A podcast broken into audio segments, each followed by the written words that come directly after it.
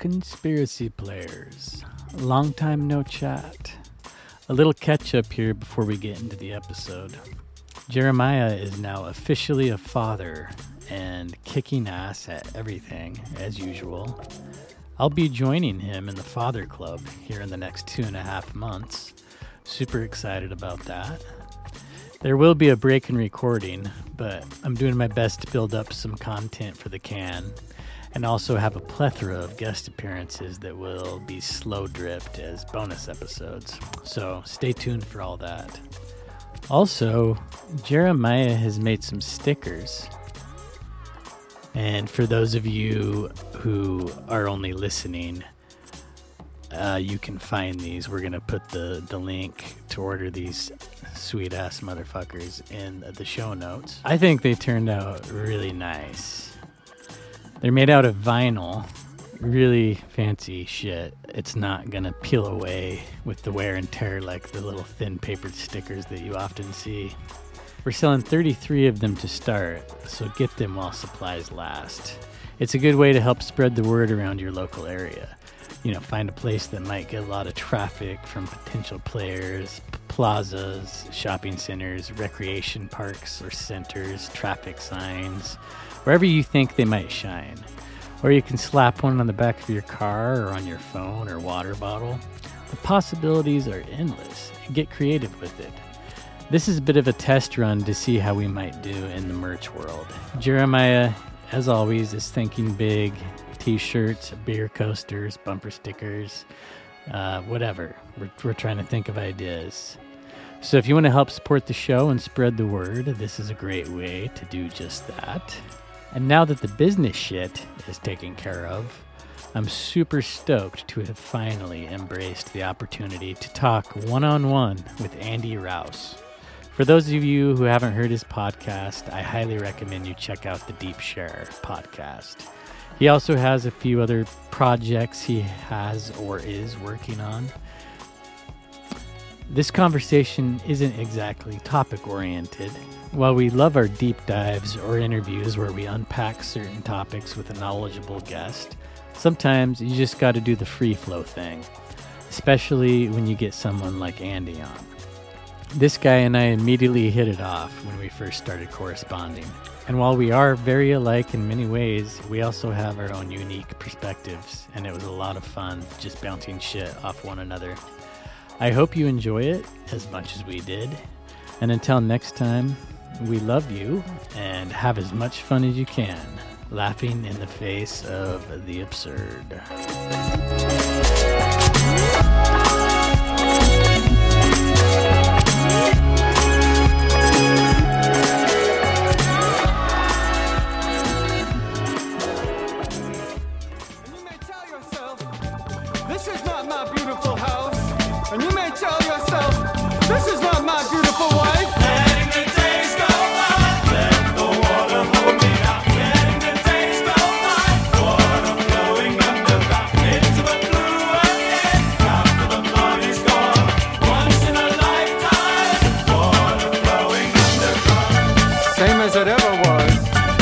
Same as it ever was. Same as it ever was. Same as it ever was. Same as it ever was. Same as it ever was. We've been saying as conspiracy theorists, like, look how obvious it is. Look how obvious it is. And it's like, maybe look at it from the other angle. Like, it's supposed to be obvious because we're all supposed to wake up from it and tear it apart. But what will that do? It'll destroy the West. If we go up against the only thing that's being put in place and all these duped morons, all these CEOs and business owner, everybody just giving up everything to this new regime, this quote unquote new regime that's coming in, it's going to save humanity. I think a big portion of it's meant to fall apart on purpose. I think AI, uh, with where they're allowing it to go and where they're taking it, is fucking destructive and terrifying and exactly what the bad guys want to happen. But uh, I think there's applications for technology that we have that are amazing. And I think that we, again, throw the baby out with the bathwater a lot of times. We all want to go back to being Amish or something, you know? And there's a good appeal to that. But I think again, we got to find a little mixture of both in s- some way. I don't know. I'm proud to say I don't have any sacred cows, and uh, yeah, I'm willing to kill my darlings. You know, I, I don't care if Box Saga turns out to be full of shit. By all means, let's suss it out. But thus far, it's uh, it's connecting to too many other things. Dude, I'm sorry. I didn't mean to make fun of you. What, by, oh, not at all, not at all, man. I Okay, I said you came in your pants. I, I just assumed. oh, I absolutely did. Okay.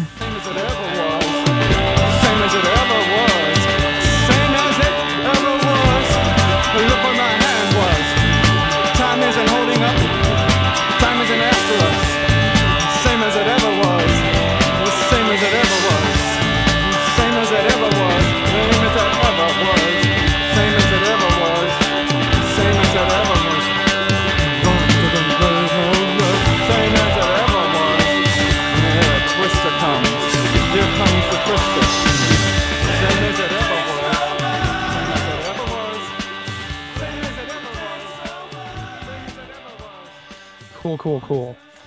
Well, it's good to finally sit down and chat with you, my friend. Likewise, I mean, we did for the listeners who may have not seen or, or actually just listened to the UFO roundtable. That is the one Mm. time. I mean, we have shot brush messages shoulders. back and forth on Twitter, and we certainly have a lot of uh, mutual acquaintances. And Mutual interests, I'd say. oh, for sure. I mean, if I'm kind of hesitant to talk about psychedelics until the end because I know once we breach that fucking topic, there's no going back. It's just gonna. It's turn usually into how that. it goes. Yeah, Yeah. and I like that. We even made that UFO roundtable more of a psychedelic roundtable. It's inevitable it is. as we see those two, uh, the two subcultures kind of uh, being herded together by all the sheepdogs. You know. Yeah, did you ever talk to that Nathan dude again after that? Nathan. Nathan. He was the Who's- Muf he was the MUFON guy from Canada that was in that roundtable. Oh fuck! No, I didn't. Yeah, I was I was I wanted to ask Nick for his Oh, he was cool though. Yeah, I remember Nathan now. Yeah, he was a sweetheart too. Yeah, he, he was was a really just- nice guy. He was very open minded because like we were harsh as fuck about the UFO community. Uh, you know, I think it was. I feel like it's appropriate when you feel like you're a part of it or were a part of it because I felt very close to that community for a long time. Not the Twitter aspect, or the you know, just like me personally, I was obsessed with aliens and everything. You know, so it's like I can shit on it now. I'm, I'm one of you or something. I you know. feel the same way about a lot of topics. Like, uh, I can admit that I was fucking balls deep into the Laurel Canyon fucking bullshit, not knowing what it was. I mean, I that, that was my favorite music growing up, and now I'm just like, Mm. holy fuck. But I- yeah, Yeah, that's inter- That's an interesting one, man. That's really, really deep shit too. And the thing is, is like I think there's more to it there than even just McGowan's perspective. You know, I think it's like there's you know two sides to every every coin, and I, I think there's value there regardless. It's we always throw the baby out with the bathwater. You know what I mean? Like I was a big Tool fan as a younger person. still am. And I believe you were too. That was something that we, Still- and it's not that I don't I'm- listen to him anymore, but it's, it's just hard. I just listen to more metal anyway. But, but uh, you know, I see all the connections that people point out, and I see Danny Carey and what they're doing. But like, I do think there's got to be some sort of value that we took from it at some point. But Oh, it shaped my be that. life. Like yeah, For a long mushrooms and yeah. Tool and, and Right, like yeah. fucking some certain books all in the same year. It was my formation year, and it was just like, right. Tool I bet is our the bookshelves soundtrack. look very similar. I'm not doubting that one bit. Hey, I do got a Probably a lot of McKenna. for sure. McKenna used to be my probably most read author. But what do you think about Alex Grey? Because I was just wondering about him the other day, and I haven't really thought about him since I've gone into like the psyop stuff and seeing that he's got a daughter that he was putting in Disney movies when she was like fucking five or six years old. That was I did. Now I'm just like, holy shit. I did not know about that. Yeah. Uh, so that's the unfortunate part where like like every start looking around it's like biblical right it's like uh everything everything's a part of it It's all like this is Satan's world. Then this is the evil world that we're all like just slaves to. That whole mentality because it's all bad. I don't know. It's I see that. I see a lot of that, but then yeah, again, there's like a lot of value on the other side But. Like the idea that the idea of magic is all bad 100% is silly to me because I feel like we've just taken for granted here in this watered down version of reality that we call our perception as humans. Uh, we, we've missed the point for a long time that every moment is magic, you know? Uh, every action, every thought, every word, and, and that that would lead us into the psychedelics. We won't do it yet, but I mean that's for sure the inspiration behind that kind of thinking, right? It's like that perspective is uh, more expanded, and you can kind of see that like everything is magic, everything, every step of the way, and it's so uh, yeah, it's a it's a conundrum here, and we have evil twisted up with good, and yeah, man, duality. Well, wasn't it McKenna who said that culture is not your friend or culture is your enemy or one of those things? He sure did. I mean, but was he? What- what's he calling out there? like, yeah, and how wide of a scope is the listener going to uh, perceive that statement with? You know, uh, is he going to include the speaker? I don't. I think that a lot of these guys just know that a few really good listeners are actually going to hear everything, and most people are just going to be in awe of most of the shit you say, especially when you can talk like him. Like I used to fall asleep to Alan Watts. Me, yeah, yeah. And I don't know, like I have never really looked into him at, since you know getting He's into all connected this to all the same kind of people, man. He is. I mean, Yeah, just on the all the surface. I've looked at him, and it's like fucking.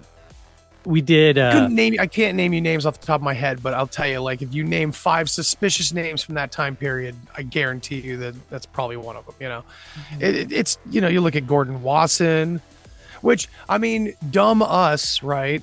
We're we're young, we're into that kind of stuff and thinking about it already, and and he's not necessarily like a hero, but maybe the guy that brought mushrooms to the West, right? Through Time and magazine. we should have already been suspicious that he was a fucking higher up at a bank, like a massive bank. Mhm. And Yeah. so we missed that because we were too focused on being excited that more exposure to this weird experience we personally had. More people are going to talk about it. Thank God. That's what we were focused on. You know, it's just weird. It's so weird because I still can't figure that out. Like, why this waking up process is controlled by a lot of the same people that were against and waking up to realize about you know it's a it's a weird world i don't understand it completely Well, I got to tell you, man, when I was in my early 20s, I went to film school in Arizona. And then I had my psychedelic revolution. And I decided to load up my fucking Jeep, get two guys to help me. I lined up all these interviews. I went across the country talking to college professors, authors, journalists, doctors. And at the end of the first little fucking gathering of info, I ditched it. I just fucking threw it all out and I haven't looked back because the shit those guys would say when they knew the camera wasn't rolling, I knew what I was doing. I was like, okay, I'm putting out this prepackaged thing that all these guys are a part of. But I, I mm. just wanted people to know about psychedelics and Right. West- Western medicine and old shamanistic ways of doing psychedelics. I only did about a third of the interviews that I wanted to. And I mm. knew this movie needed to be made. And then, like 10 years later, there was like fucking 100 different versions of it.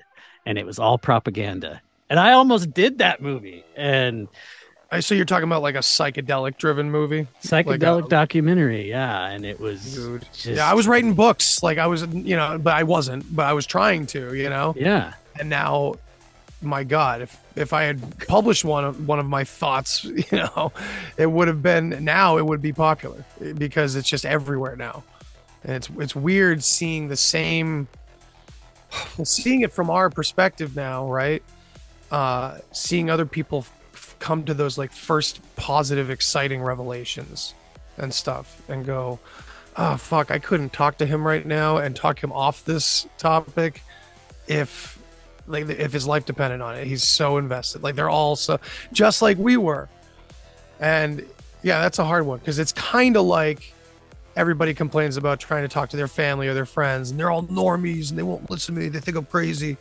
It's the same thing here, but we're already in the quote unquote awake group. So that's the really tricky one because no one wants to admit if they're getting something wrong. So Uh, where are we going to be in 20 years from now?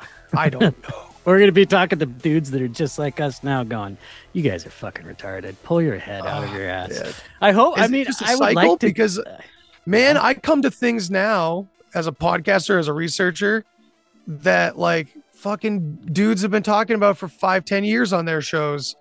And a lot of us just it's not the bells and whistles. And so we're not directed there yet. Like it's way deeper in, it seems. It really does seem like a depth thing, not a spectrum of like, what are you interested in? It's like, no, it feels more like when you're coming to terms with the uh, that we don't know anything and we can't trust anybody. That whole feeling, it does feel like a depth thing, like a, a step one, step two, like like almost like a like a subconscious initiation. Like, what do you think of that? For sure. I definitely agree with that. And I want to know how many layers there are to it because It's an onion. I see what's really big right now. And I just started noticing within the last month or two is that most people with conspiracy podcasts are burning out right now. It's like they had this fucking overload in 2020. And most people probably started their podcast. Most of the people I'm talking about somewhere in 2020, 2021, maybe Yeah, yeah. 2022. And they feel like everybody's covering the shit that they're covering and so it's no longer cool and it's like you can't bring anything fresh to it but i was listening to uh, chud and lanny talk about it the other day on one of their most recent episodes and it was just like i feel the same way but i also like you're talking about this subconscious initiation like i feel like right now because everybody's laying down you can fucking do something that will get people to like think differently because Sure. and, and Yeah. when I first started this, I had no fucking idea how many podcasts there were that were like just like what I was trying to do. And Oh yeah, it's like there's so many, even like years in that I'm, I'm. I just discovered a guy the other day who's had like a YouTube channel and a podcast for like five, six, seven years, and I didn't had never heard his name before, but he's into all the stuff that I'm coming to now. After, I mean, I've been looking into alternative shit for like 20 years, so to find like kin spirits you know that are like older than me or or been doing it longer looking into the details of different things gone past these like whoa moments and gone into it further. It's inspiring you know? I i think it's an onion man. It's as long it's as far as you want to go. There are you know? I don't know because th- that's the thing. It depends on the topic i guess. But I don't know. You know, my buddy Shane, Shane Newsom from I Knew Some, but I didn't know it all. He's awesome. He's also on my Patreon show with me. We do a, a fun clip show. But um, he and I talk about this often, and we come inevitably to what we call the red button, and we like press it. And it's like we both had the experience on psychedelics. Inevitably, we're talking about this, um, where it was like basically coming to that universal one that uh, walter russell shit man and where consciousness just is and like i is i and there are no individuals and all that and yeah it's pretty wild i don't even remember where i was going with that well, you you were. So talking this about Sh- Shane and you having this similar experience. I don't know. Right, right. Whatever i was doing before that and that's what i was trying to connect it to but it's okay we'll we'll come back You have a around. clip show. There's a red button. well that's uh, no that's i was trying to connect the uh, red button to what we were talking oh, about okay, so even it's all right Well, All you know, I that was the thing. I I remember my first DMT experience. I know I can't ever get back there because every time I sit down, if when I do these days, it's fucking like every ah fuck, it's been years, and I. But that first one, I just went balls to the wall, and then I can't now. I sit down to do it. and I'm like not gonna hesitate, and then I just inevitably. I know that I saw it and I remember it and I talk about it and over 20 years later and it almost seems cliche now of course because it kind of is and but it's not. Of course, it you and always I was. right, but we, we didn't know that. No, no. Till we saw it. Yeah.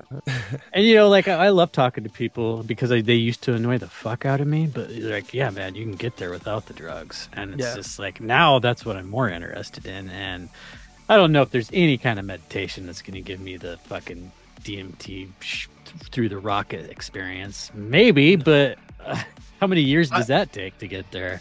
Yeah, I don't know, man. I don't know. I've never come close to that. I've never come close to a psychedelic experience. I mean, I've come like, you know, you get those like people would call them flashbacks, maybe, but it's like intentional almost. Like you kind of go into it a little bit, but that doesn't happen anymore. I don't know. Have you done isolation tank ever? No, I've never done an isolation. I tank. wonder about that. I've definitely taken mushrooms in a closet. That's in the close enough. There you go. I mean, I want to know, like, because I can almost imagine just the feeling of not being able to feel anything and then just pure quiet and letting your mind wander. I think I could probably get somewhere close to psychedelic, but Yeah, I would say so. There's also that um I can't remember the name of it, but it's those it looks like you're in a soundproof room, but it's like really intense. Like the floor, everything it's like the most soundproof. They they build like speaker headphone like headphones and shit in these rooms. Um but they're so quiet, they're so dead that people will go in there and turn the lights off and just eventually go into this state where they can hear all kinds of crazy things and feel things that they're not used to. It's the craziest thing when you completely are in this dead space and that no drugs. This one guy comes out of it saying like, "How high up? How how far below ground are we? I, I heard trains going by above me. Like what? Like are there railroad systems or subway systems?" And they explained to him that that was his blood moving through his body and it's like you yeah he was explaining all these crazy sounds that your body makes and you suddenly start to hear it all because you tune it all out with just everyday sound even the voices in your head and the sounds and the constant gibber you know all of it just kind of blurs out the natural form so it's pretty crazy I've never heard of that. i gotta find the name. If name you think of, of what shit. it's called, let me know, but that sounds crazy. Yeah, it, and I don't think they're easy to. Then it's not like the the tanks. You know, those are everywhere if you live in the right place. You know, Yeah, I got one right down the street. It's just that's like cool. it's i mean you know southern oregon there was a guy who was building these in the early 2000s before they really took off joe rogan of course like fucking yes, now there's a goddamn isolation tank studio and fucking jiu-jitsu on every corner in most cities on west of the rockies anyway Mhm. but um i do want to talk about you know one of the reasons i did kind of stray from that documentary was once i started really looking into lsd and its history i was just like fuck. Then of course mk ultra becomes the thing but i just you were the only person i saw pointing out harley pasternak when jim caviezel was making his round with the fucking pedophile movie it's just a coincidence, man. i mean Jim got out of. Hollywood. Jim got out of Hollywood, bro. he just went into mormon hollywood but i don't really Listen, Trump gave him a private screening. Everything's gonna be fine. oh that makes me feel better Hold the line. I don't. So I was just looking at Harley's list of clients. I mean, he's Yeah. got them p- posted on his fucking website, like a badge of honor. Past and present. Yeah. And there's a lot of people that you would assume, you know, just the list of deplorables. You got Will Ferrell, Lady Gaga, fucking uh, Ariana Grande, Yeah. Some shady characters. all the all the ones that we think are fucking, you know, beta sex kittens or whatever the fuck. They're all on there. And then there's some like seemingly normal ones, if there is such a thing as a normal celebrity. But when I when I heard his background about being in the Department of Defense in, in Canada, and have you seen that interview clip where he's talking about how he had free reign to experiment Yeah. with drugs, and he Yeah. brings up Mada- what's it called, modafinil? I It's think a so. it's a thing that's not a stimulant, but for some reason it'll keep you awake. And I remember back in the day, I used to dabble with Tim Ferriss. You ever listen to him? He's Sounds like a he, oh, what the fuck is the name of his pod, podcast? He's in San Fran. I mean, he's one of the OGs of podcasting, but he was into brain hacking, and so he was doing all these drugs, and he raved about that one. no shit. Yeah, Did you Turn- ever hear? I'll have to find this Tim Ferriss guy because it's the name sounds really familiar from back in the day. So maybe. Um, have you ever heard of that shit from back in the day where? I mean, I see it. It's all over YouTube now. I think it's all fraudulent now. But back in the day, it was like we were downloading it on torrents and everything. That was like sound waves. It wasn't binaural beats, but I don't know. Maybe it was. Maybe it was binaural beats. Now I sound stupid. See, it wasn't everywhere back like it is now. You know, it was like this new thing. Yeah, that is what I'm talking about. I'm fucking silly. binaural But beats. yeah, it was. It was like the binaural beat show that the uh, the Gateway experience was uh, allegedly about. But that so that's the thing. That's interesting too. That like, you know, when we found out about Gateway experience, that was we were not the first wave of people to freak out about those documents.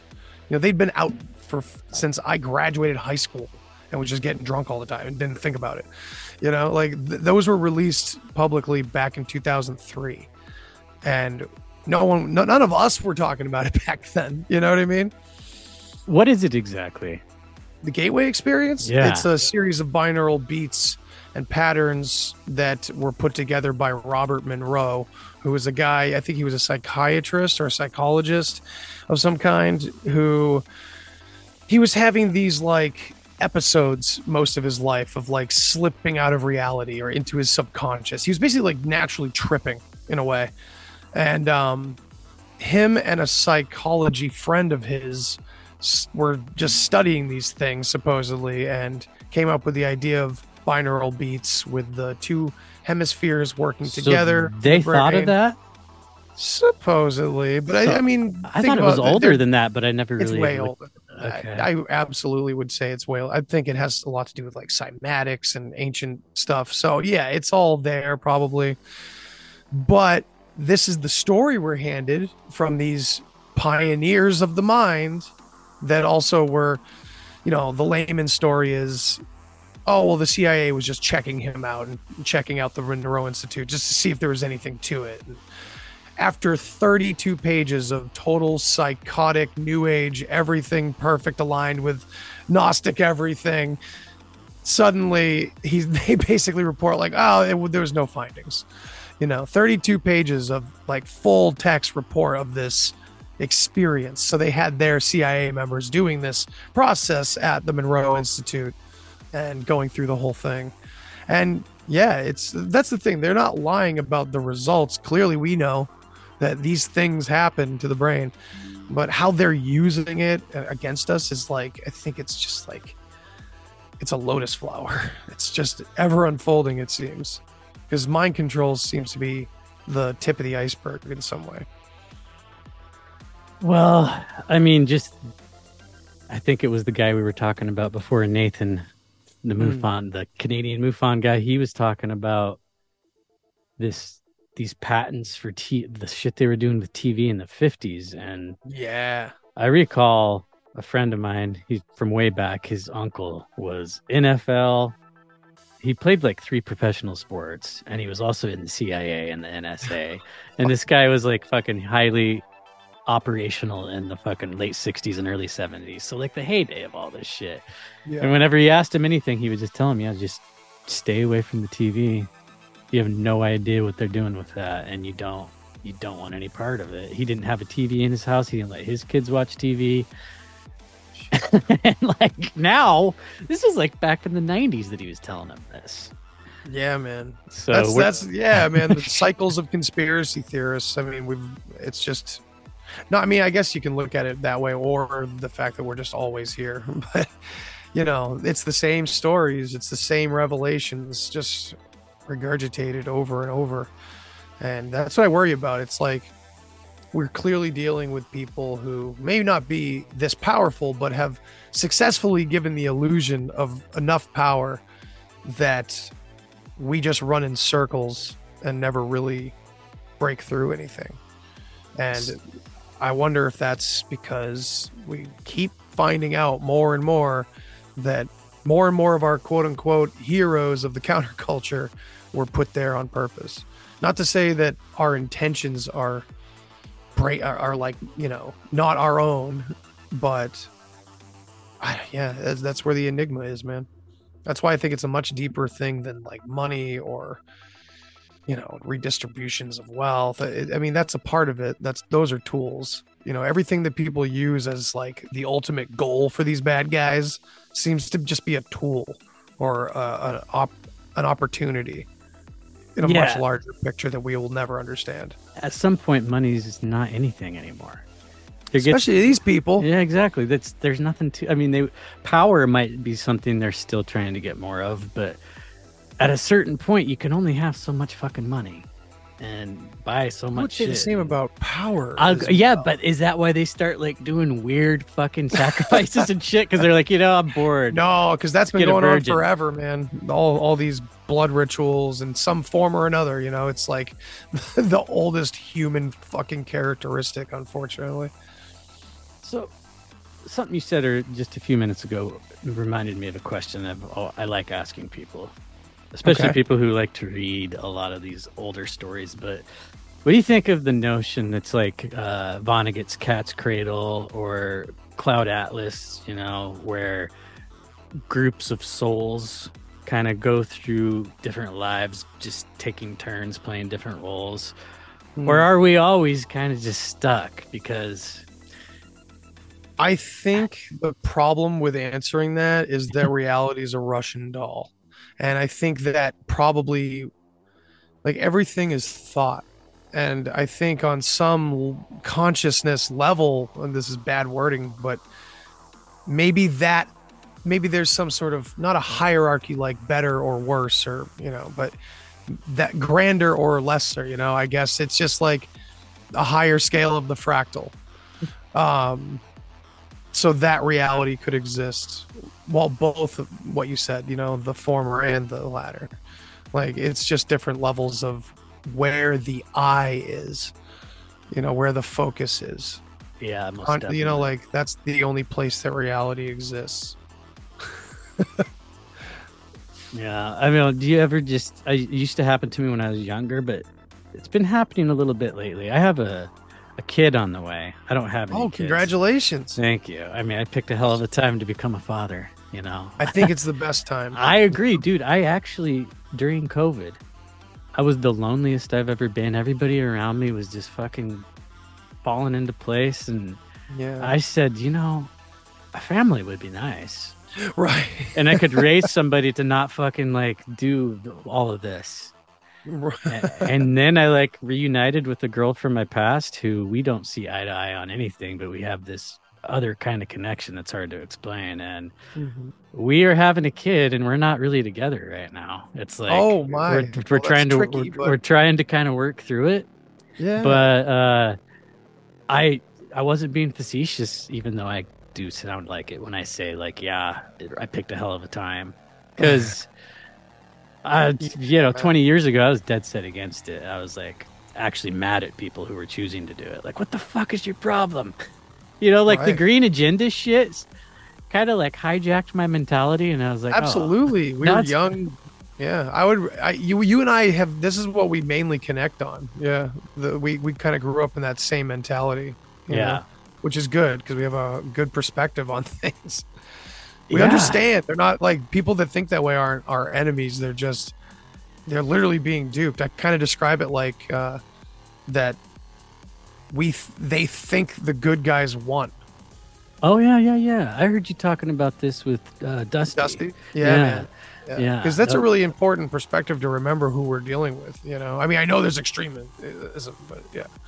Sorry i didn't mean to break in there. No, no, no. I, I agree. Like, uh, if the good guys won, but now, Well, now, like- now what? Now you guys just sit here and fucking you're the oppressor now, Well, and that, and you're fine with that.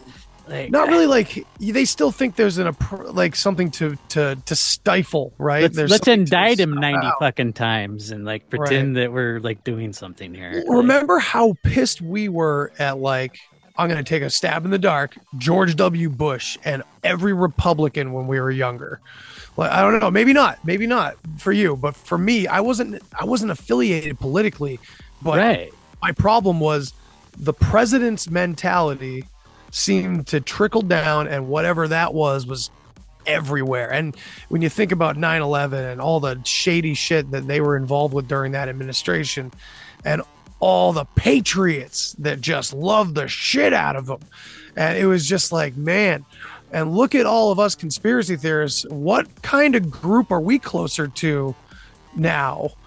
You know, and it's like it's just it's a mind fuck, man. So you think about like how duped people were on both sides, man. It's just it's just crazy.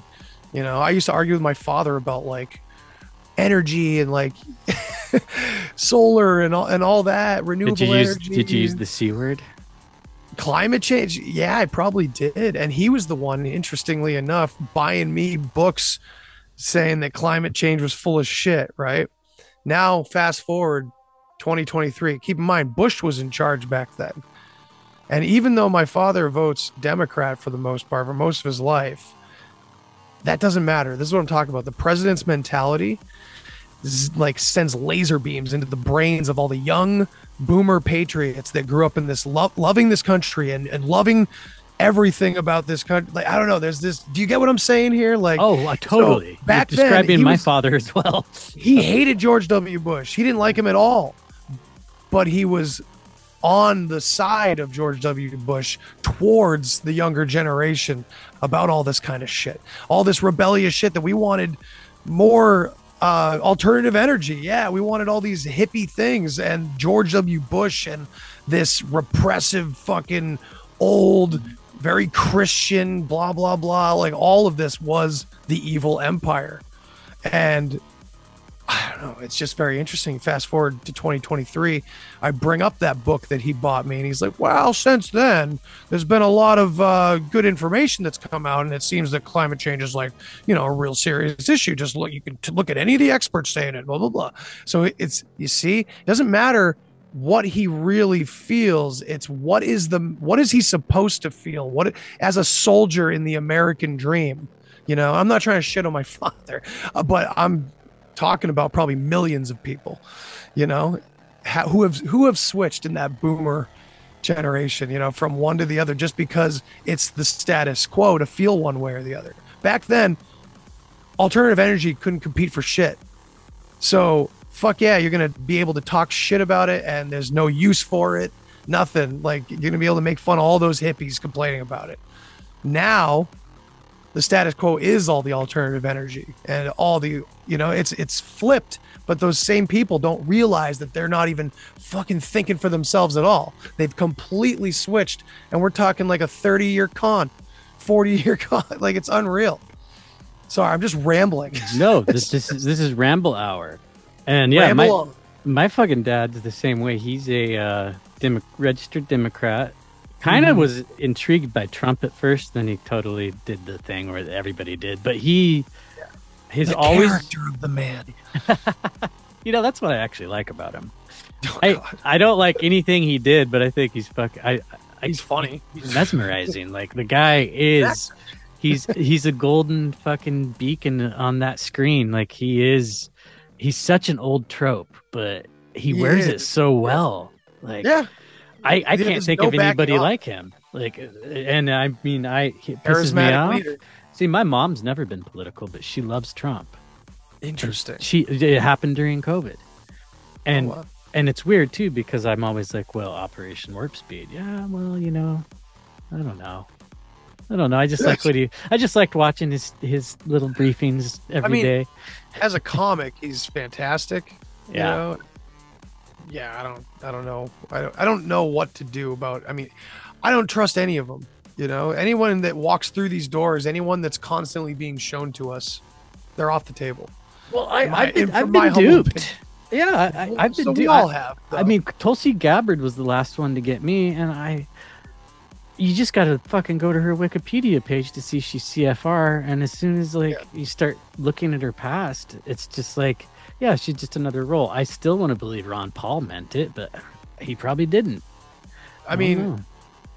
they give us our our heroes, That's for sure. But um, yeah, I got banned. I got blocked on Twitter by a bunch of fucking like libertarians from New Hampshire because Tulsi was going to PorcFest and I was shitting all over it. I'm just like, ah, look at That's, this. that tells Just you another right wing, covert right wing bullshit. Fucking.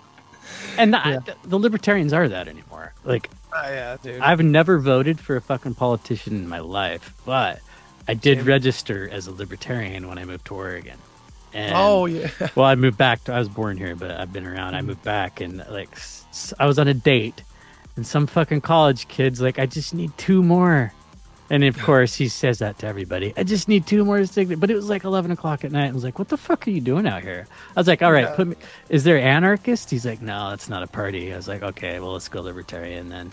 I mean we like to mm-hmm. say on this show that a uh, fucking uh, libertarian is just an anarchist with their dick tucked between their legs and Yeah, it makes sense. it's not it's like to me maybe the lp when it first was formed and i mean i have not like Rothbard and all those guys i've never really done a dive into it i just Yeah. think it's unrealistic But I don't know enough about it. it's you know?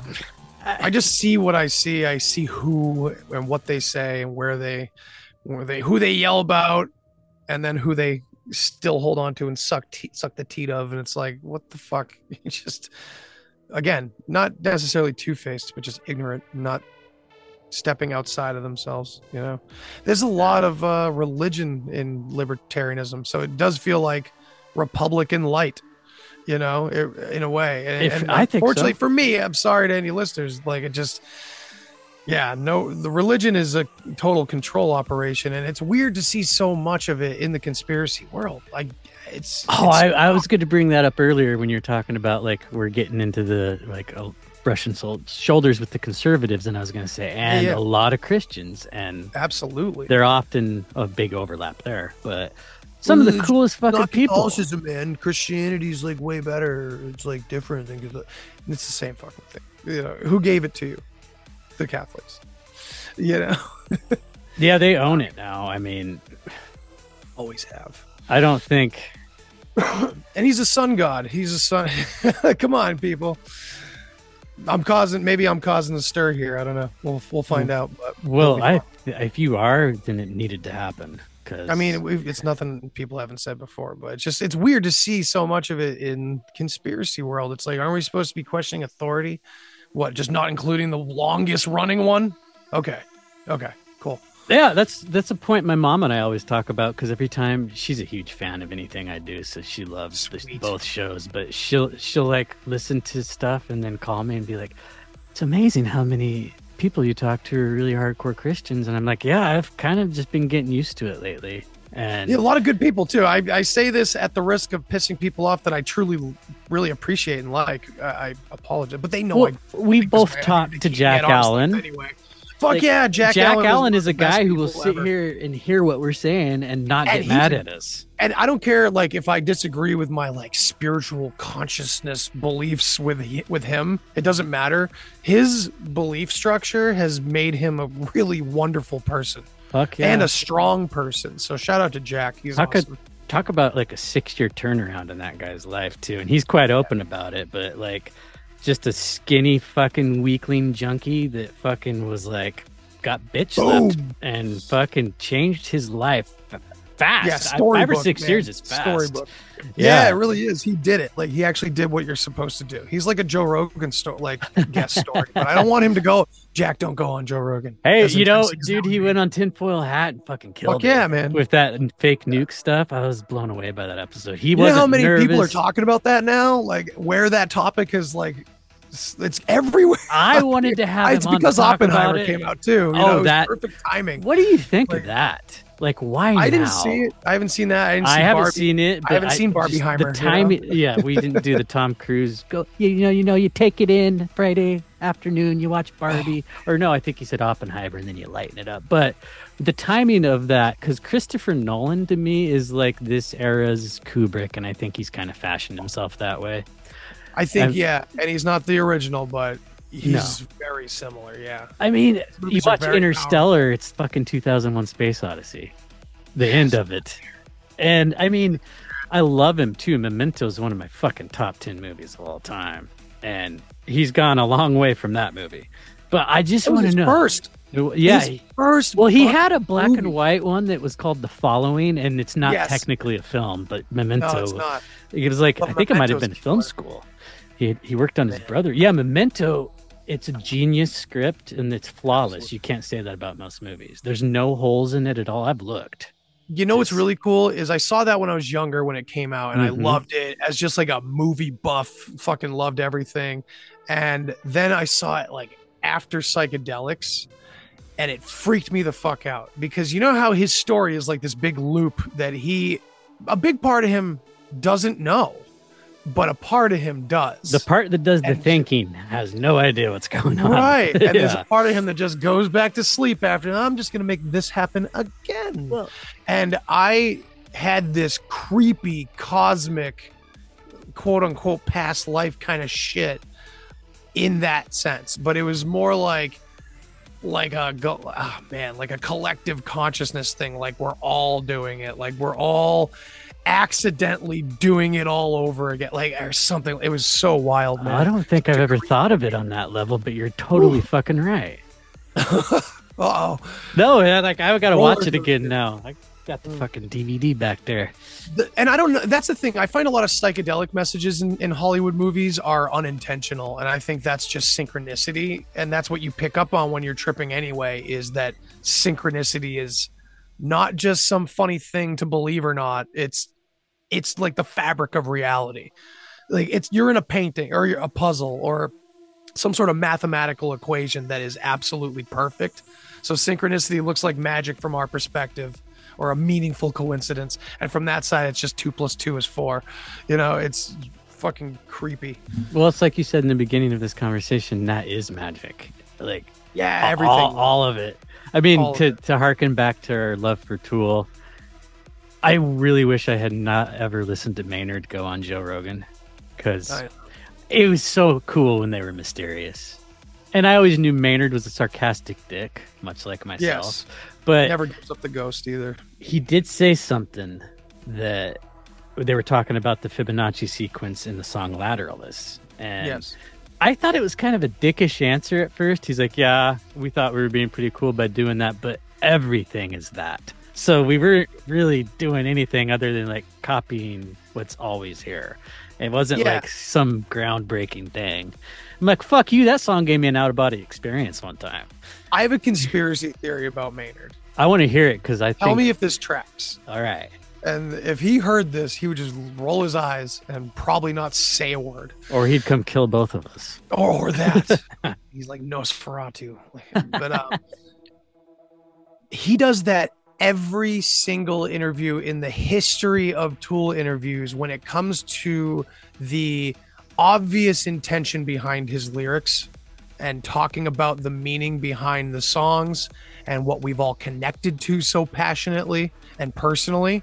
Because my God, if you've tripped hard enough and Rosetta Stoned doesn't feel like a mirror image of your life and raise every hair on your body, you just haven't tripped hard enough. But so, like, all these very passionate lyrics, these meaningful things about reality and consciousness. It's not that they're psyops, it's they're legit. They happen to you. And every time he's asked about it, he makes you feel like you're a fucking idiot No, for he sh- about he it. shits on it. So, and I don't remember. I know uh, there's a number of people who have like given this like more of like an occult name or phrase to describe this behavior or tactic, but it really is like this building up to drop it off and and pull the rug out from under you, and that is something that is used on us or at least used to be. Now it's a fucking freak show. Like i think the tactics have slightly become more ex, uh, like exoteric but that was a, a familiar mentality you know just pull the rug out from under us after a build up over and over again Well, that's what Yeah. that's that describes Tool's music. It builds and builds and Right? builds, and then it's just like, oh. and you, Yeah. you, you just think it's gonna go. And no, it's just, just a little. turns Anyway, I didn't mean to interrupt you, but oh, that's so perfect that's a that's a tactic that I used to wonder. Like, is he just really bad at accepting a compliment, or does he really like Right? want us to feel fucking retarded for liking the shit that he makes? Because I, yeah. He had mean, I went and watched childhood. fucking yeah. I see. I got his uh this came out. A perfect union of contrary things. So he wrote. Did he write this? Oh, so he had like a ghostwriter with him or something. Or So helper? somebody else wrote it, but Oh, okay. what I like about so she went to high school with him and she Oh, became an author. He seek, sought her out. Oh, but nice. All right. he is the footnotes. He writes the footnotes, so it's really cool to get. But I had always heard shit about his childhood that I was absolutely just not in that book. Like, Like what? What did you hear? well, I so I I don't know if I had heard this or I assumed it because of prison sex, but I swore that he was molested. Abused. No, yeah, I and it was a family friend in the church, but it's somebody else he knew that he wrote that song about. But and it's just a song about that happening. But I think there's way more to that song though. And so Oh. this is the this is something that John Carpenter does about his movies. He's like, "Oh yeah, They Live was about Reagan." It's like, "Fuck you, it was about Reagan." Ray, you know, that era. Like, yeah, sure it took place in that and that was a convenient setup, but fuck you, it's not it doesn't have a deeper meaning, John. and the Matrix is about being trans, finding right, out you're trans. absolutely. Absolutely. but so fuck, here I go again. What were we what, Tool, yeah, they so, live. uh, oh, Tool. yeah so in that same sense that's kind of what he what he what he does like he just kind of like rips the guts out of it but um his past yeah i know he had like a like a father that wasn't there or something like well, that his mom was his was so. or well. His mom was just so fucking over the top, like religious. right? Yeah, he like like snake handling type shit. But she stroked out when he was a little kid. yeah 10000 days later she died Yeah, but he had to sit there and watch her church keep milking her for everything. She didn't have anything, and everything she had, she gave to the church. oh i he got sick of it. Decided his dad was absent, but his dad could not stand that lifestyle and watching his mom just get sucked into it. So he moved in with him, and the song, uh, it's on. Fuck, what's the album with Anima? So it's the song. I think it's called Jimmy. Is that the song? Or- 11 yeah, the Yeah, eleventh. so that's the song about when he goes and song. Moves in with his dad, and, and when he's discover- talking about his like re he's talking about like finding his inner child basically as an adult and going back to that place i think No, yeah, yeah. That's Ohio, always- under a dead Ohio sky, and that's yeah 11 that's- has been there and will be waiting Yeah.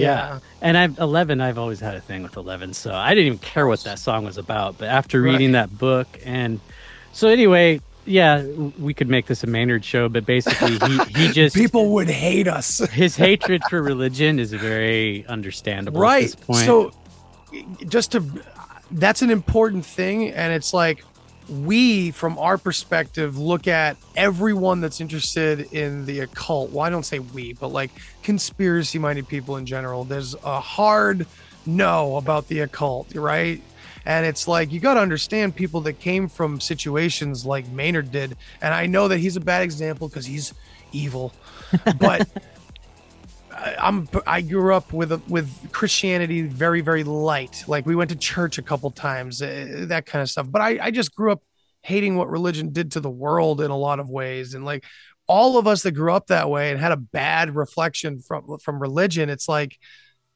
we don't see the occult like the way or I don't know. It's so it's such a weird topic to kind of get into, but I do think there's a fine line. You know, I really do. I know that this is hard to kind of get around the fact that they're all they all seem to be controlled or they all seem to be a part of something it's weird but Well, they you- have to eh, like advertise the authentic thing otherwise we at our core are not going to be truly intrigued by it you know For sure.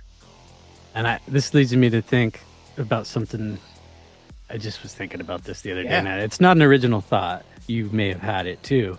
But we have lived through something that most people who ever live on this planet are not ever going to see. And we have seen Christian I think in our lifetime, we have seen Christianity lose its power and there's a new religion now and the people that are in it don't even think it's a religion and that's how powerful it is and it's it's the fucking woke bullshit. Like it's so cliche to call it like it's a religion, but it literally is a religion. They make you defy science. They make you believe like the trans movement. And it's so like I didn't think people who were talking about Tavistock always about how they had always been planning this. And so you got the androgyny in the 70s and it, it Mm. they did do it really fast. I've seen people in my life flip because they were told to by mainstream, and it's just like we used to laugh about they them's at work, and now they have the fucking thing on the bathroom door, unironically, and it's like, and it, I'm not making fun of anybody who goes by they them, but it doesn't make sense to me, and I don't. It doesn't have to make not. sense to me for you to be who you are. So fuck off on that. Like, I don't Mm-hmm. give a fuck what you call yourself. Right, But absolutely, yeah. uh, yeah, that's I'm old school, Putting your- on that topic. you know? Exactly. yeah. So to If you're a put your stay away from kids. this is what religious people do. They aren't just okay believing what they believe, they want you to believe it too. Mm. And that's like why I think it's very dangerous, this new religion. Because, See, th- this we disagree slightly on because I think this is a red herring. I don't think it's a new re- religion. I well, think this is dude, destruction of the West. I. this I is Rome fuck- 2.0. And uh, as Terence used to say, right, Rome falls every nine hours or something like that. But I mean, this feels like a controlled demolition, as Charlie Robinson put out in his book. You know, it's uh, every part of it is. This is this is the to me. This seems like not what this new regime is going to be. Uh, led by these are the victims to be honest because these are people that were easily made to feel marginalized and absolutely one way or another wh- wh- however you want to look at it absolutely made fun of for a century basically you know? Probably longer.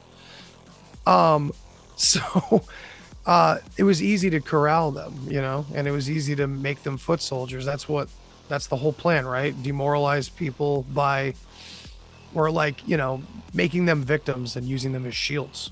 Oh, I agree with that entirely.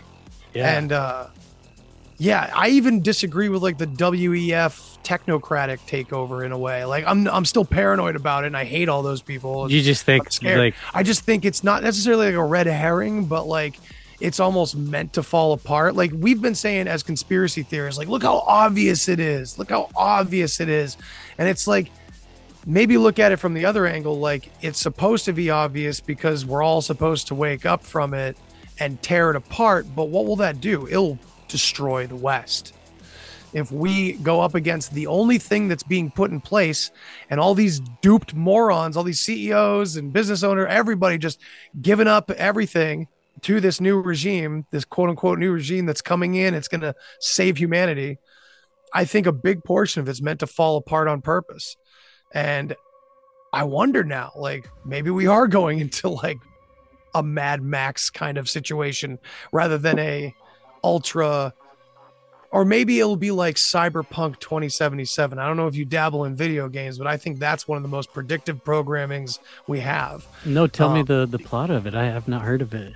Well, when you play this game, it's like, you know, cyberpunk futuristic, techno everything. Um, everybody's implanted, but there's the total outcast society. And it's like Mad Max out there in the world. And you can play as one of those guys that was raised in the outskirts, in the Badlands, you know?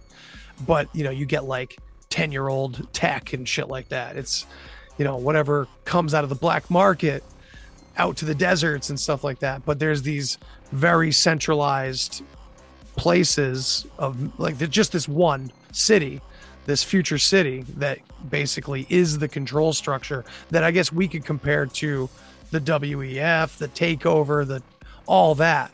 It's all centralized in this this one little place. But that's not what's going on across the world. Basically, everything outside of that is completely destroyed. And it is Mad Max, you know? I see that that horrible. definitely being where we're going to. Like Yeah. maybe a bunch of those cities that are connected all together, but I think Perhaps, maybe. people yeah. that choose to stay outside of it, they're not going to have to round us up. We're gonna fuck. I, I I think with like the real anarchy that I claim to want happens, like oh, you know, I I just there's a couple of my favorite people. I know you personally know them, but Shud and Lanny, I'm gonna bring them up again because they had an episode where they were ta- and Shud kind of surprised me because you know you feel like you get to know people, Yeah. but he's like, I don't believe in the doom and gloom apocalypse. I don't think people are going to band up and start like cannibalizing and killing each other. Yeah, you're going to see that, but it's not going to be like what's out there. People are going to like come together. Yeah, and absolutely. I'd like to think that, but I think it's going to be a little bit of everything. yeah, it is. Yeah, it'll be both. I'm not going to go to the city, but you know, you'll think you might think about it at certain points, like if this actually comes to pass. Yeah, this puts like zombie movies into perspective, right? Uh-huh. Like you go to the cities and that's like the worst place to go. You got to go there for like resources and shit or something like that. At least in the beginning, right? All the all these movies, all these TV shows, especially like The Walking Dead, right? They got to get to the hospital. You go like seasons deep, they're growing their own medicines and stuff Yeah. like that, you know what I mean? So it's like it's just that mentality of uh yeah, we've come together in small groups or something. It's weird. I don't know what it's going to look like. But yeah, I don't I don't think it's necessarily doom and gloom, but there's I don't know. It's unsure. It's Are we uncertain. gonna just recreate the video games and the shows and the comics that we read? Like, well, this is what we do. You get to be Oh. Negan, and I'm gonna be fucking Mel Gibson over here. And That would be so pathetic, but it would absolutely happen. You know, I Look how we are- act, We're though. a parody of ourselves. Yeah, yeah, it's rough. it's But hard yeah, to I don't be. think it's to be doom and gloom necessarily. I don't know.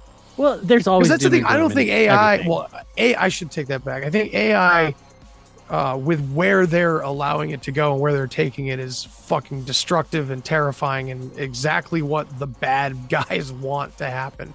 But uh, I think there's applications for technology that we have that are amazing, and I think that we again throw the baby out with the bathwater a lot of times we all want to go back to being amish or something you know and there's a good appeal to that but i think again we got to find a little mixture of both in s- some way i don't know I, i, could be way off it could be a total demon takeover with ai and and all that i don't know Well, I think they could fake that.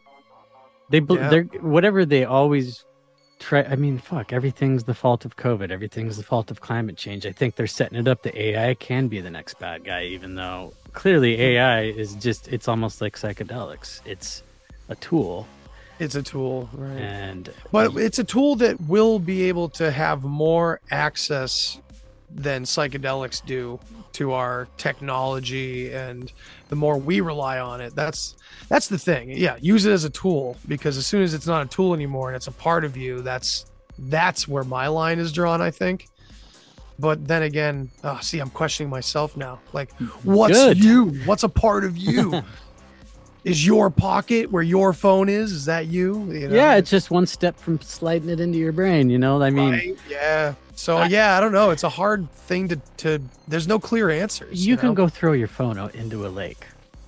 Absolutely, You wake up tomorrow and do that. You're not going to do that with Neuralink. that's true. it's going to have repercussions beyond oh i just Oh, owe US Cellular 125 bucks now but i don't know man i don't know exactly because the neuralink technology they have as wearables i mean all of this stuff is already accessible to us why the fuck do we need it in here and it's almost like an allegory Cool stuff. Yeah, it is Yeah. like an allegory. You're right. i mean it's a Hollywood movie too. You know, it's what we've been programmed to kind of want, like in some Yeah. way. Not all of us, but the sci-fi world out i was gonna there. say are you a cronenberg guy like Oh, I love body horror and like he's Yeah. he's he's kind of was ahead of his time now if you think like existence Still ahead of his time. Existence is still ahead of its time. yeah and I haven't watched his last couple because No, I don't think I have either. I watched it. He had something to do with that movie, The Box. Oh, with, he did. uh, yeah, the guy that played Skeletor. I can't remember his name right now. He's he was he's dead now. He was awesome.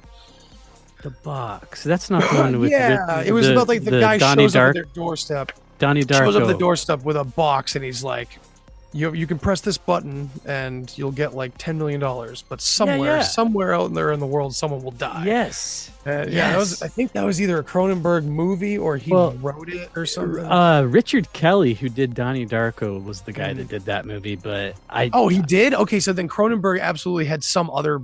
Yeah, hand I- I wouldn't be God. surprised at Or I'm all. crazy. I don't know.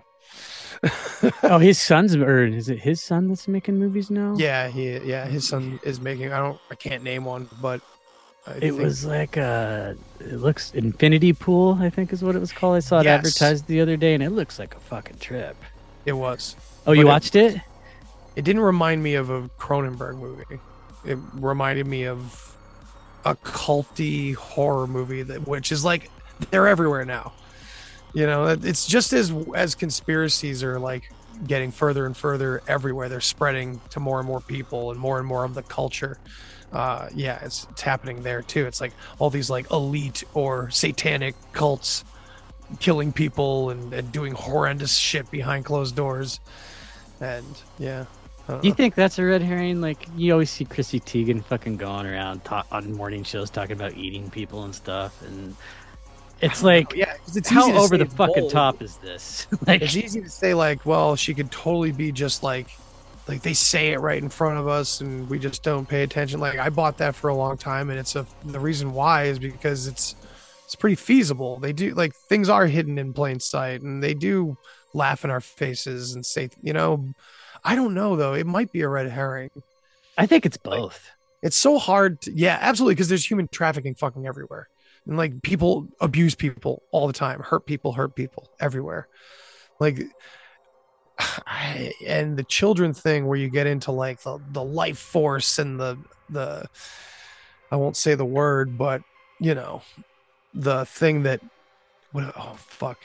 I'm trying to think of it now. Paranoid American. Thomas has a word for it that like it was called that like was like the substitute word for it, and I can't remember that. I heard him talking to uh, Cheney on her show about it. Oh, are the yeah? most informative fucking episodes because I I have no idea how far back that shit went. Like, it's not new. That's not a new theory. It's No. not a new story. But But yeah, I- that's that's a very hard. That's like hardcore shit, and like on a spiritual level or consciousness studies kind of perspective, it's like, yeah, I can see that. I can see children being like way more like closer to source. Literally, like I, I say that shit all the time. Like that, you know, just as you know, I think we were closer to our source and understood it probably more when we were babies and just couldn't put it into words or language or logic. Uh, I think the human species as well, like, I think we were probably closer to the mark way, way, way back in the day.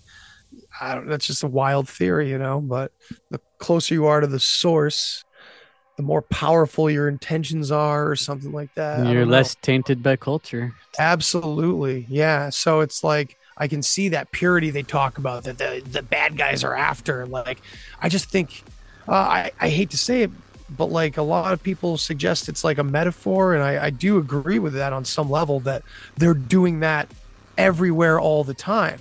It's like to say, do you think MK Ultra's still going on? It's like, well, look up, look up Monarch.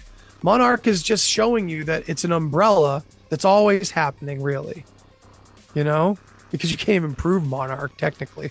It's not one. Of, it's not one of the declassified ones, and it's one of the ones we all like to talk about the most because because th- we can see it. It's, you it's can an see umbrella, doing right? it. It's just happening everywhere. So I think it's more overt, um, or less literal, maybe. You know, but then again, you mix that with like real human trafficking and the money involved, and then you get like politicians and all these private industry people that are rich as fuck, and we know how that goes. So there's just so many weird weird threads to pull, and it's hard to even question it in this community that it's not exactly as it appears. No, you And it's got all Baphomet, where they're they're literally giving it to a goat. I swear to God. you know, like you can't. It's very hard to argue with people about Well- that, or even offer uh, an alternative. I want to ask you something about that because we were talking about Harley Pasternak and Jim Caviezel and The Sound of Freedom. I saw on Twitter some dude that you'd had on your show before called you a pedophile because you said that movie's bullshit or Yeah, whatever. I don't I- want to put words in your mouth, but you were Yeah, like calling it out for what it is. Posted it like everywhere, just for people to take a look at.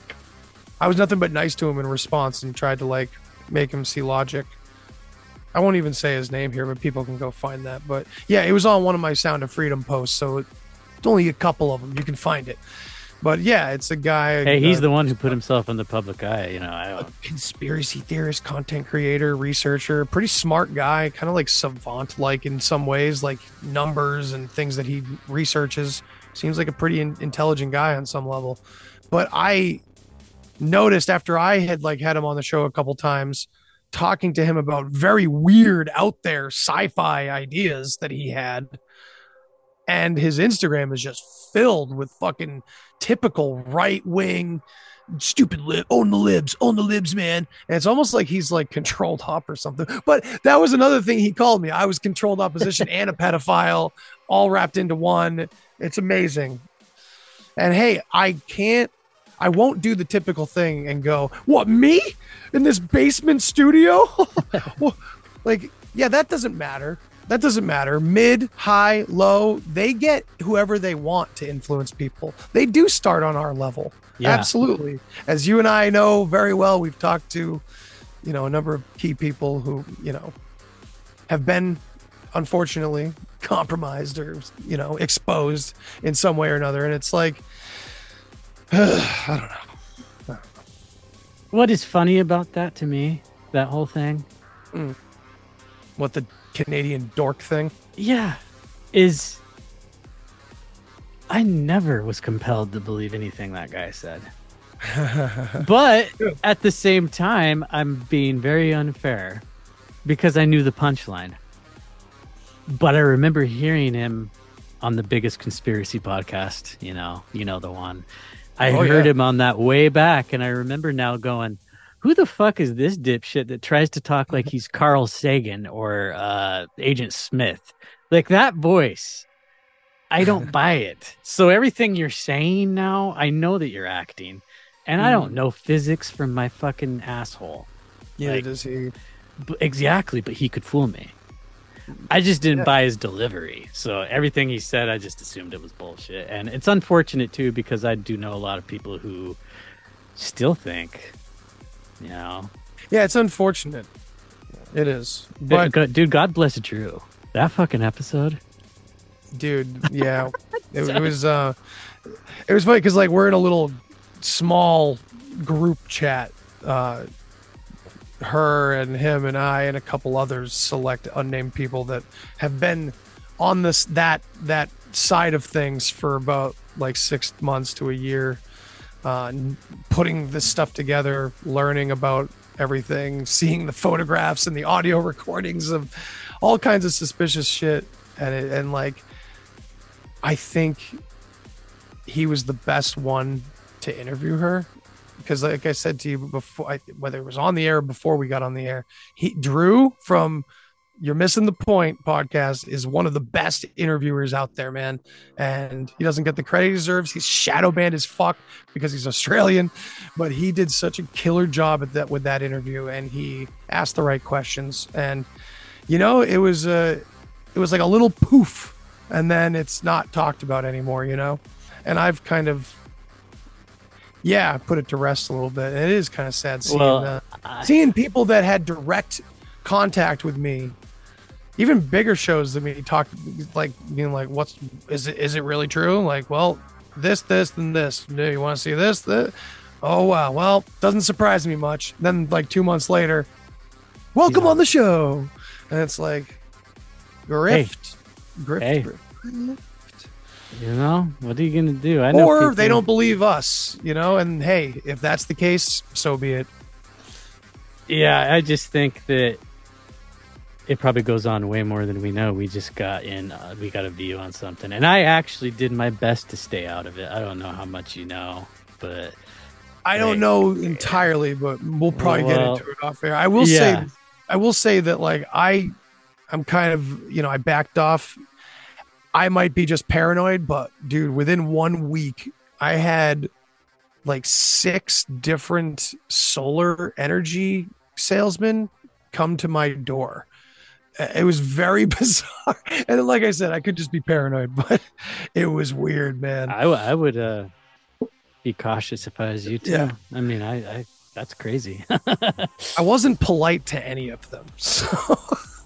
Should have been like, I I hate I I hate it. It's like if you're stupid enough to not look into what this is like getting on the grid with everybody like because if you look into most of those contracts they just own your whole roof now it's fucking ridiculous and it's it's yeah it's a scam And They're you're all- responsible for repairs, and they don't. Oh, yeah, fucking yeah, it's last. nuts. It's but yeah it was just too uncanny getting like six six or seven of them at my door at different times of the day a couple, couple of them were the same day within like 20 minutes yes. and it was I, like what the fuck is this I do want to tell my listeners that if you don't know what we're talking about and you want to know, do go listen to Drew interview Brandy Renee. I don't remember what episode number it is, and your mind will be blown. And I think that moving on to another topic, we could talk about Sure. this shit off there, like you said. But uh, it, it's a good caveat or not uh, uh, a bridge into the UFO topic if you if we can well, know, I I would like to talk about that because uh, I like to make fun of it on my other show with Dusty. nice. Because he's like crazy dude. I mean i love dusty and i think that he and i are both crazy but he he's one of those guys that believes that politicians are literally aliens and like like we, reptilians? we gotta- stuff. yeah, well- I've talked to him. I didn't know that. Well no i don't know if it's an act because dusty has many characters and he might even be one he's himself. great. But no dude he's like i've got that guy and i record at four hours a night every week and we're That's like awesome. we're like each other's therapist yeah man it becomes that way sometimes It it's good does. Help And me it's like when I don't disinfobate, I go a week without it. I'm like, something's missing.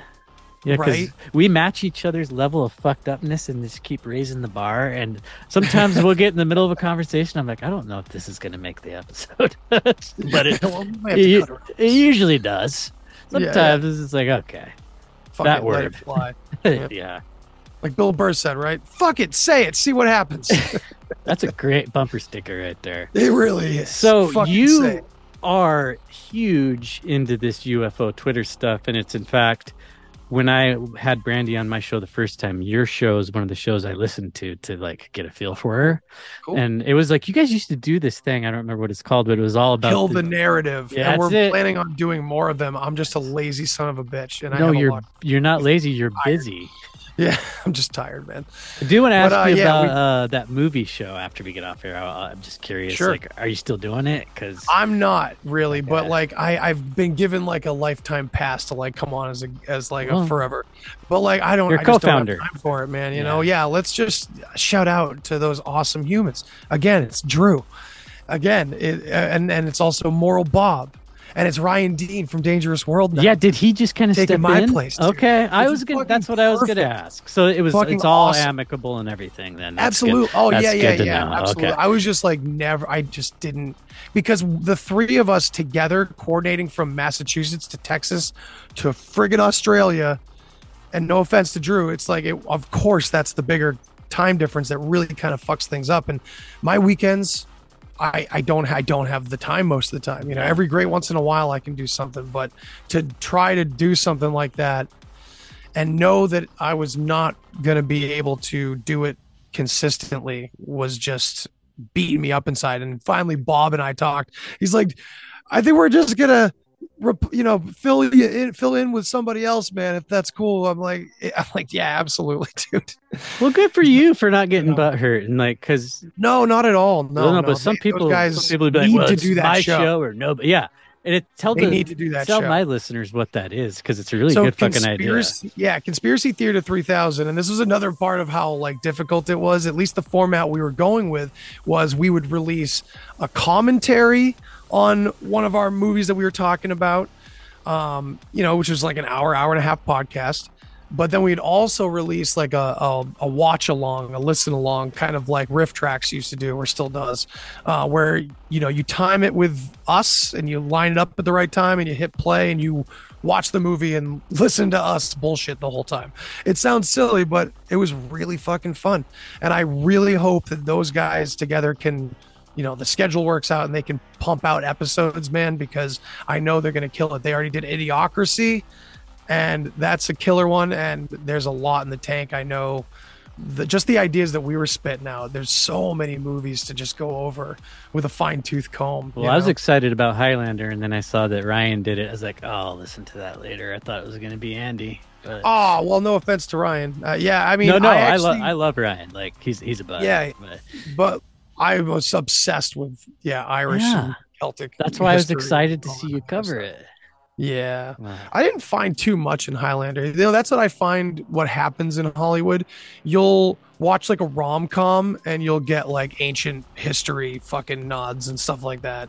And you'll watch an ancient history movie and you'll get like political scams getting like thrown in in messages and stuff like that. It's never direct.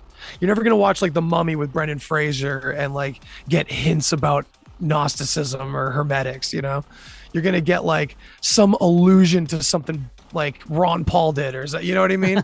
it's never direct. And that's what I ended up finding with Highlander. I didn't find a lot of like what I wanted to find. All this old ancient stuff that they were just hiding in plain sight. No, I didn't really find It was that. about Ronald Reagan, like they live was supposed to be. right. Yeah, exactly. And dude, Drew, his the way that like I've listened to some of his uh, breaking down movies on other people's shows. Fuck, nothing gets by that Mm-hmm. He's guy. good. Even like He's to the good, man. name of the characters and the stuff that he digs up on that. he just remembers so much of it. And I'm just like, the guy did the thing. And then after that, you remember? It was weird. yeah, I remember all the dick jokes in every movie. Oh, God, of course. All right, so aliens, Andy. Aliens, man. Fucking aliens. Yeah, like I said, we've just been making fun of it on our other show and uh, these hearings, this congressional hearing, and it's almost like a joke now at this point, even among your laymen. Like, I don't think Oh, yeah. anybody's buying it. Nobody's a acting whole- like they're going to change mean- their lives over it anyway. I'm trying to find the function behind it. If it's this much of a nothing burger every time. I have know? found one thing that I think is coming out of this, and it's a boring answer, and it's an answer to a lot Money. of things. Defense contracts. yeah, yeah. Dude, they have opened this network to have a telescope on all these buildings in every major city so they can see the sky. Right, and when I heard that and that came from these congressional hearings, I'm just like, God, I thought at least you guys like we're gonna do something cool with this. It's just the same old fucking story. I thought you were gonna like enslave us or something. Yeah. We're fucking uh what's that grab and that Greenland with the tunnels? I thought that might be brought up at, at least once. Biologics is all we got, and the word anyway. The word biologics. everybody trips any over it. sketches? Of, bi- we probably got sketches. I know that's the funny part. You know the the Hegelian dialectic of of the congressional hearings and Greer's big presentations with all of his cartoon drawings. And, And I will I will admit though, you know, truth in plain sight speckled in here and there, maybe the ten percent, ninety percent rule. That guy that was talking about the shit under the ice in Antarctica, he wasn't talking about aliens or anything like that. He was talking about like energy weapons and stuff like that.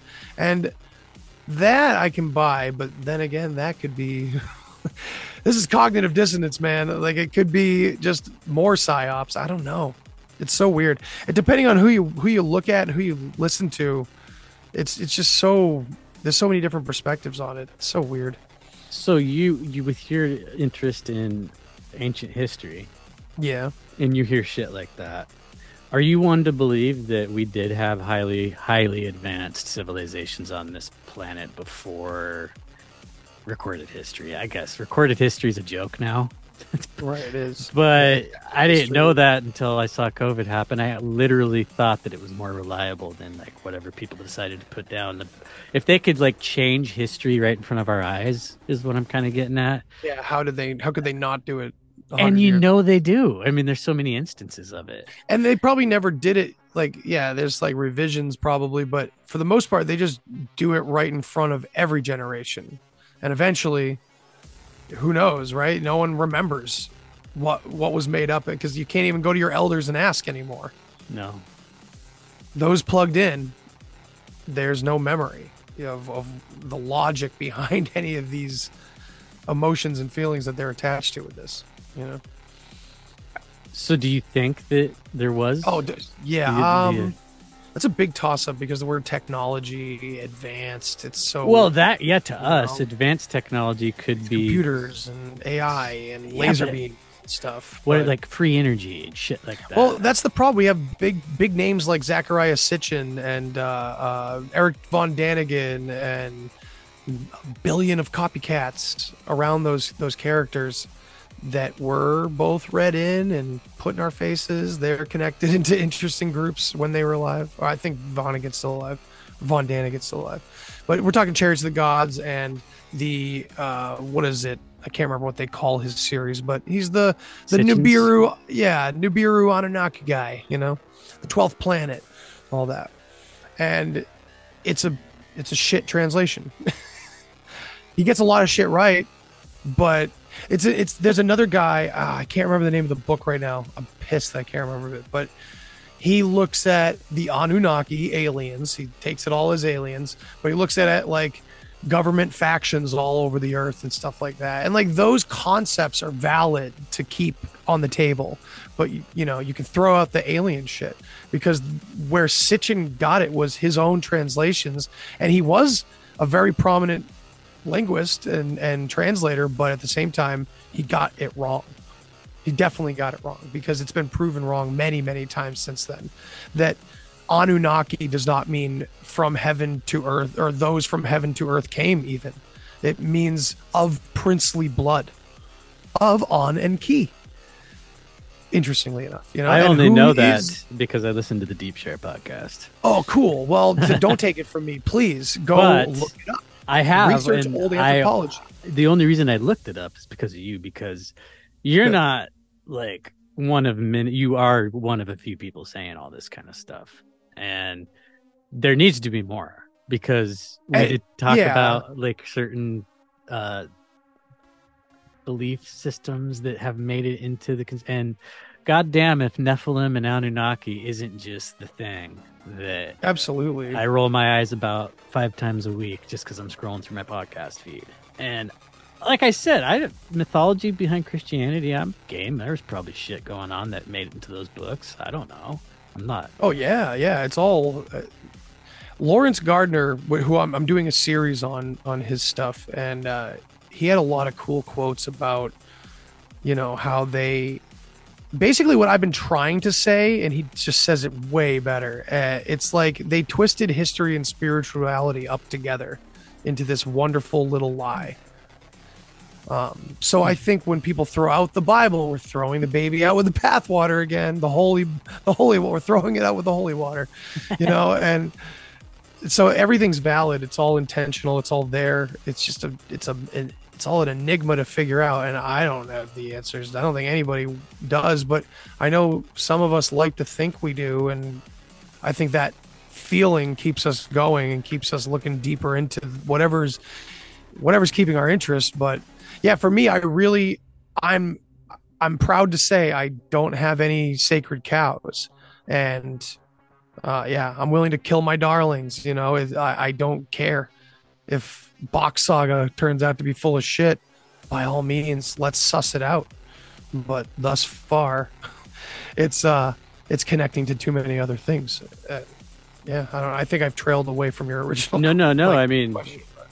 that was kind of the intent, but when I think of old technology, like I, I can't wrap my mind around it because it wouldn't be the same as what we've got. not at all and I think we talk about that. Sorry, let me let me. I, this will answer that. Um, okay, The Tartaria energy station stuff that feels very flimsy to me, and I think because at least like the I'm basing this off root language from Vox Saga, fine, but from that perspective, at least all these words that we we have we think we understand mean something tend to mean something else.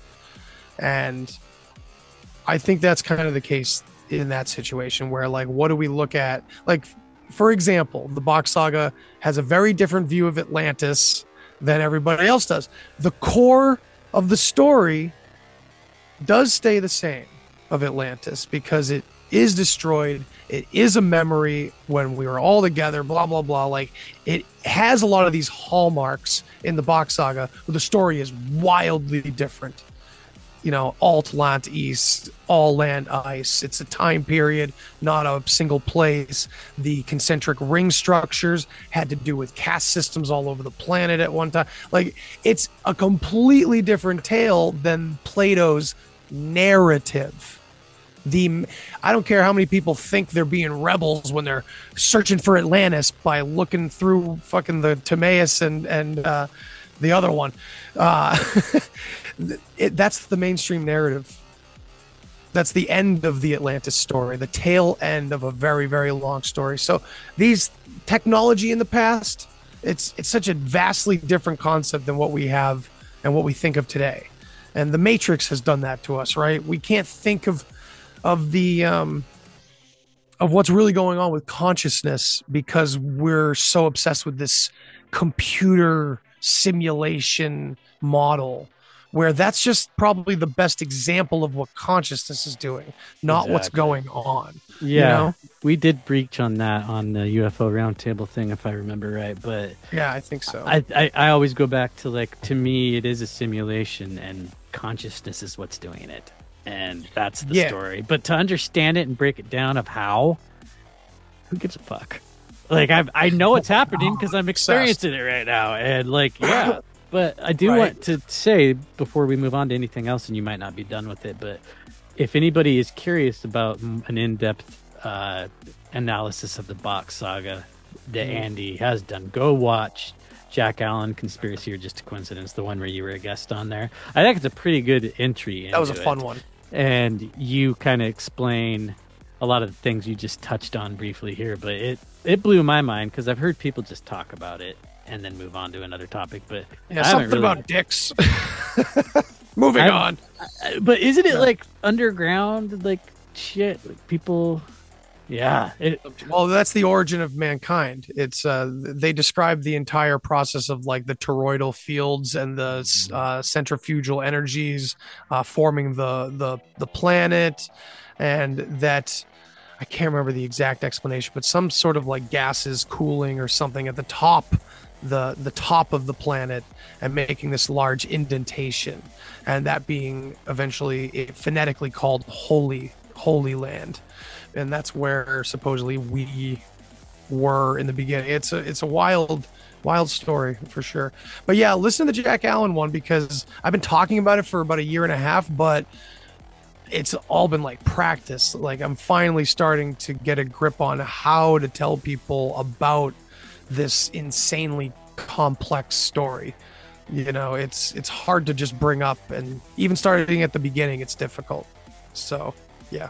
well, it, it's it's so cool because like I can't call myself a flat earther because I'm not gonna throw my hat on that in that ring. It's just as stupid as the global theory to me. But plant your flag. Yeah. when I start to wonder about like, well, then what is that that I'm looking at at night when I see the stars? Because I know NASA's fucking just not telling me the truth on that. But that Right. doesn't mean that I because I know what that's not. I have no fucking idea what it is. So other theories that just kind of talk about just a whole different level of understanding or theorizing on what's going on and how we got here. I just think there's probably like one. The Vox Saga might be one of like sh- so many that have gotten lost through the ages, and I mean, just Native American uh, legend alone that you know was passed down orally. Oh man, I've been having great conversations with a man who's done some extensive research into the connections between Vox Saga and a lot of the First Nations tribes here. And you got to wonder, like, why do they have lodges, right? Is this your It's- show?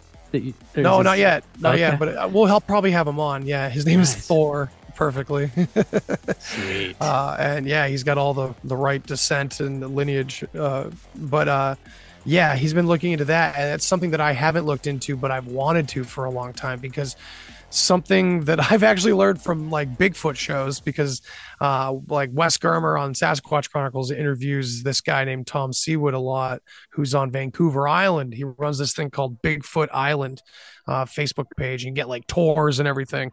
But he's a legit dude. He's a Native American who his tribe has crazy stories about Bigfoot and everything. But that's not the point. What the point I'm trying to make is what I've learned from listening to Native American tales and legends and reading a lot of books about their legends um, is that the reason why there's no difference between their spirituality and their history. You know how that's said a lot about you know the the other world and this world are the same and the the our mythology and our history are the same and that's always been something that's really beautiful how they say that.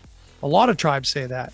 But what people miss is that it's exactly what i'm the tree that i'm barking up with uh, the Vox Saga and all this this undoing of mystical wording of things. You know like the the the, the word pixie actually going back to the royal pix you know not little things that fly around. That's how it was all demonized and belittled, of course, you know. But that's a whole nother story. But yeah, this is the same thing, you know. Yeah, I uh I want to get more into it Sure. because I do find that the the old stories are especially like I said it's kind of gets stagnant here in the conspiracy realm but when you start looking back at history through the shit that we learned as conspiracy theorists you look at it through that lens and it's just a whole fucking new ball game I personally think we hit a fear wall. I really do. And even if, and I'm not trying to like beat up on it, but like if you're part of Western religion, man, then there's areas you will not learn about. Or you have to write off as lies. Uh, and I know we write off, we all write off a lot of history as lies. I get that. But there's this discernment level where digging into the details where I feel like that. I said it today on Twitter like the fear of death squanders many paths to truth or something like that. Because it, when it really comes down to it, even people that don't call themselves Christians or Jews or, or whatever, there's no atheist in a foxhole, right? right I don't care. Kill that darling. Fucking no sacred cows. Like le- like let yourself die. Let let like you got to look at the darker areas. Uh, and I I think assuming it's all satanic is the dumbest and like most dangerous thing you can do if you take this whole community seriously and what we're supposed to be after. To hit that wall and I'm not condoning any of these characters and pop culture or any and nothing none of that shit but like there's finer details and there's a lot more nuance and and subtleties going on you know that's my rant well, no, it just reminded me the first time I ate mushrooms. So I grew up in southern Idaho, where it's Mhm. like ninety percent LDS, and oh wow so one of my best friends in high school, so it's We- masonic okay yeah, for sure, Yeah. they uh, we got him smoking weed right after high school, and then my first time doing mushrooms was also his first time, and it was my brother's second time, and we just ate a chocolate from Portland, Oregon, with two grams in it. Fuck me. Oh man that's wild dude But he was having the time of his life, and I had ego death in the first hour of my trip. Fucking, I got it right out the gate. And that's so awesome once I turned it around, I see him having a good time, and I went in and I said, "So, is this a sin?" oh man And you know what he said? He said What'd you say? He said, "Yeah." I said, "So you think we're doing something wrong here?" He's like, "Yeah." I said, "Well, can you tell me why?" And he was pretty open-minded for a Mormon, and he goes, "Well, it just feels way too good to not be wrong." And I was like, "This is what a Mormon's going to get out of the psychedelic journey is that was just too good to be fucking not wrong." I walked away going, God, we are fucking one consciousness and it's always been here and there's no such thing as time. And he's like, that was just felt too good. And uh, So- can't have that. different perspectives man yeah i i had friends like that that would take psychedelics and just chill all night or all day. Like, they're just those weird souls that could do it and operate under it. It was Oh, i could never do that. I was always more the um always more the uh the the alone sacrament sort of feeling towards psychedelics and No. you know give me lots of pillows and comfy rooms to be near you know and no stresses turn the phone off kind of thing you know I just always walked away from the group. Like we'd, we'd be out in the woods and as soon as they were kicking, I'm like, this is not for them. And I want to be able to fucking rip my shirt off and do cartwheels if I feel the need. And I just can't have any of any outside perspective fucking with that right now. And I guess that's an insecurity on my part. right yeah yeah well i hear you i mean i can i can I can. But I'd always go back a couple hours later, and everybody's having a fun time. And but just initially, it was just like, no, this is mine. And I can't be vulnerable in front of you fuckers. Yeah, dude, you feel naked, very, Yeah. very naked. I remember, yeah, uh, so many things, so many things. But I remember doing salvia one time, and as soon as the hit hit it hit my head, I bolted out the door. I was like a room with a bunch of people, we were doing. We had this bong that we had made called Bane. You guys were just just- passing salvia around like weed. Yeah, pretty much. but we were until I ran out of the room.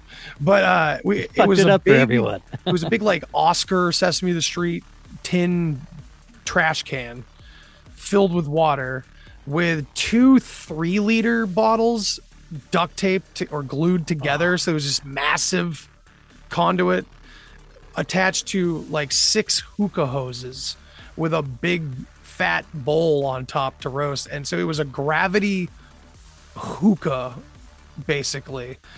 And we were doing salvia out of it. And yeah i hmm. ran out of the room. I went all the way to like the far reaches of my friend's property and was like losing it.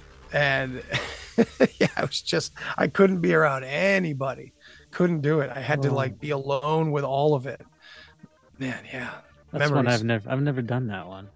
salvia is intense. It's Salvia's the only felt like one was I in kinda- I I passed on it like three or four times where I could have done it, and it was just like I don't know why. I did my body my I just didn't want it, and I, I, yeah, it just yeah, I some find I've, I've seen people do it to where like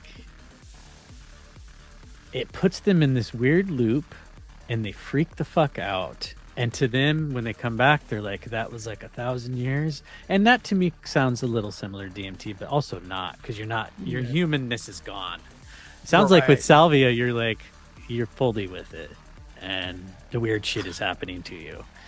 That's just the you, you've done it, so you could tell me if I'm wrong. But I've done a lot of different types of it too, which was weird. right, in the day- extracts like 40x, and then you can leaves. just- you could smoke the leaves, and it's it's not anywhere near as powerful, you know. But you, they used to sell it at, at grocery stores, so they we still were do here. It.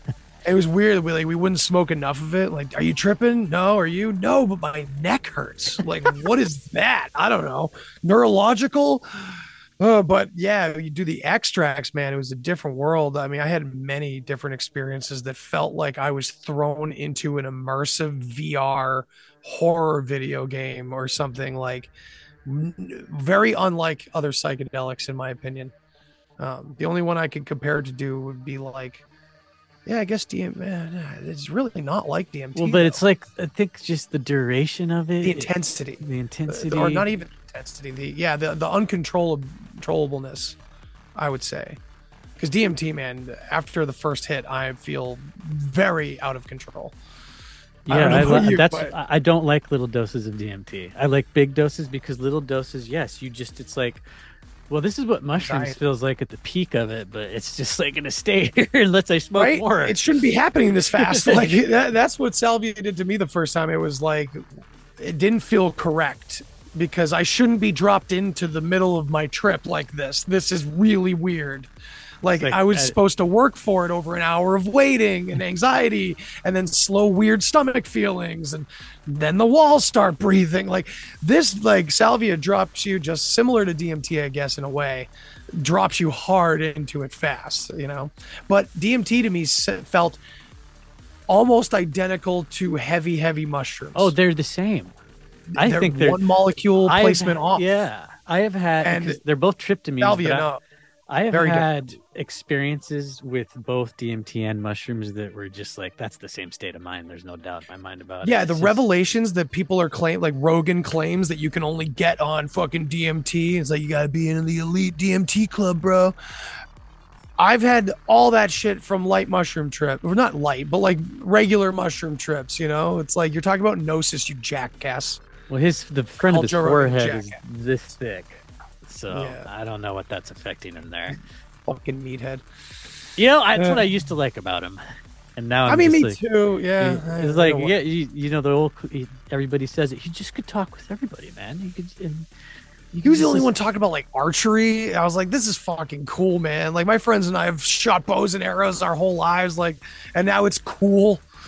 no, dude, when he made when he had Cam Hanes on his show, that Yeah, mother, he was a badass. that motherfucker on Joe Rogan's podcast told people to go hunting where I was born and grew up, and they don't want people coming in there. And that oh motherfucker, my god, it's, I shouldn't say it, but it's Eastern that's Oregon, hilarious. like right under Yeah. Washington, right next to Idaho. I know he's yeah. He and didn't live. that's where he yeah. goes. And I lived lives in, Central Oregon. Yeah, you were in Redmond, right, or Bend? Yeah, I was in Redmond and Yeah. I worked in Bend and uh, I would go climbing in the Sisters and, and that region, you know, up in the Cascades, dude. So I heard you talking about mountaineering on one of your most recent episodes. So Oh, yeah. you you did that when you were over here too. Yeah, I do. what do you think? Is your shit more intense over there? Because I I was kind of wondering. in, in in in New England? No. Well, that's perspective because I mean Mount Hood is a gigantic monster. yeah. and you have to be a badass. I'm not calling myself a badass, but like you have to be willing to be extremely uncomfortable for long periods of time if you're going to climb mountains like that. See, I Because like there's no- there's no backpacking. summertime. mountaineering. It's like I don't know if I want to. I do like- more backpacking these days because I got a six year old, you know, and we are going together, and I don't get a lot of time with my buddies to get back to the bigger places. But over here in the East Coast, we don't have we don't have Mount Hoods because I think the prominence of Mount Hoods, and for, and for people that don't know, the prominence is not the elevation. Elevation is above sea level. Prominence is how much are you climbing, how much from the ground to the top, and the Yeah. prominence of Mount Hood is big. It's like ten thousand feet or, or eight thousand feet. You're climbing a shitload of of, of of feet. Um, over here, we're I think we're a little closer to the ocean. So you know our highest peak is Mount Washington at six thousand two hundred eighty-eight feet, and that's right off. That's pretty much we're only climbing about like three or four hundred feet, or no, I'm sorry, three or four thousand feet, like forty-five hundred, I think, on that mountain. So it's a little different, the prominence, but they're brutal because Mount Washington has the worst weather recorded in history really. and it's insane, man. There's a club. It's I think it's called the Century Club, where you have to go out on the summit because the summit is a tourist trap. It's just it's a nightmare for climbers. You know, like we don't go anywhere near it usually, but it's all like tile outside with this big balcony to look over the, the views and everything. But in the wintertime, that's all ice. And so the guys that work there try to get into the Century Club where they have no crampons, no spikes, no gear. They can't hold on to anything. And they got to make it from one side of the observatory to the other without getting fucking knocked over. And there's only a few people in there because you get knocked over because the winds are insane. And it's just like shooting ice sideways. It's nuts. But I've been getting, I've gotten caught up there in that kind of weather and like forced to to like throw up a bivouac and like tent out for the night and wake up with like a foot around me and it's not fun at all. You don't feel Dude, badass. some you feel people- you very feel- scared. You should feel middle of the night. badass that you lived because a lot of people would, would die through that shit.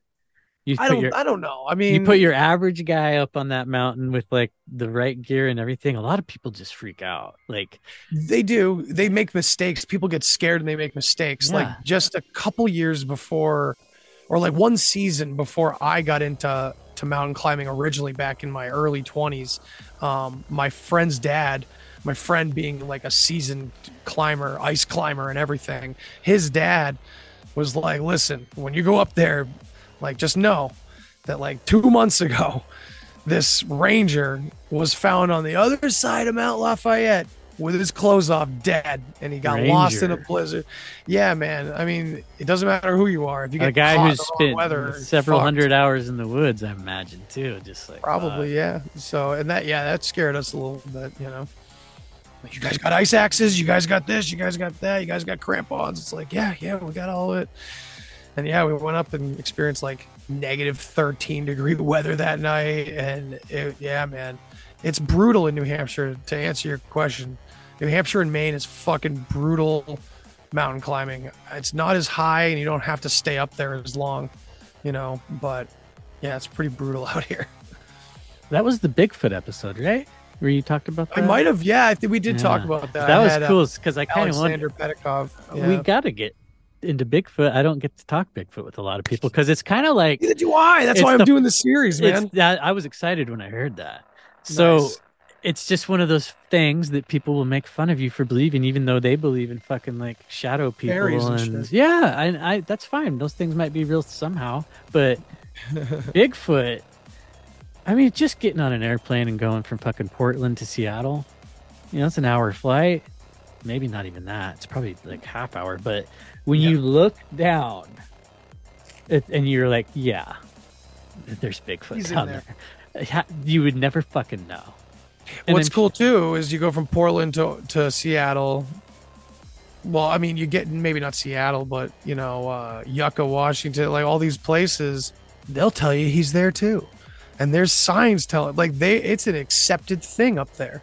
You know, it's it's weird. Like uh, Northern California, parts of Oregon. When I was there, there was very normal Bigfoot talk. Oh yeah, we have a Bigfoot trap here outside the city I live in. It's one of the oldest, and the the settlers put it up.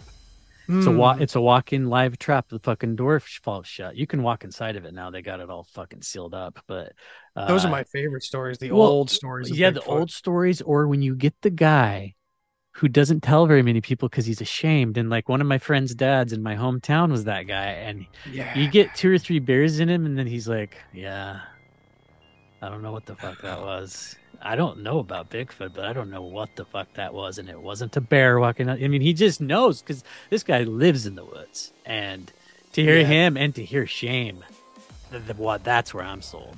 Like, unless you're just fucking with people because you're a dick, you're telling the truth. The th- yeah, one of the things I I hear hear a lot from legit like hunters accounts is when they say something like, "No one's rolling around out here in a fucking monkey suit and in, in the heat." Where some of Alabama. those sightings happen, yeah, just be like, well, they might do that two miles off the freeway. Like look at Ron Morehead.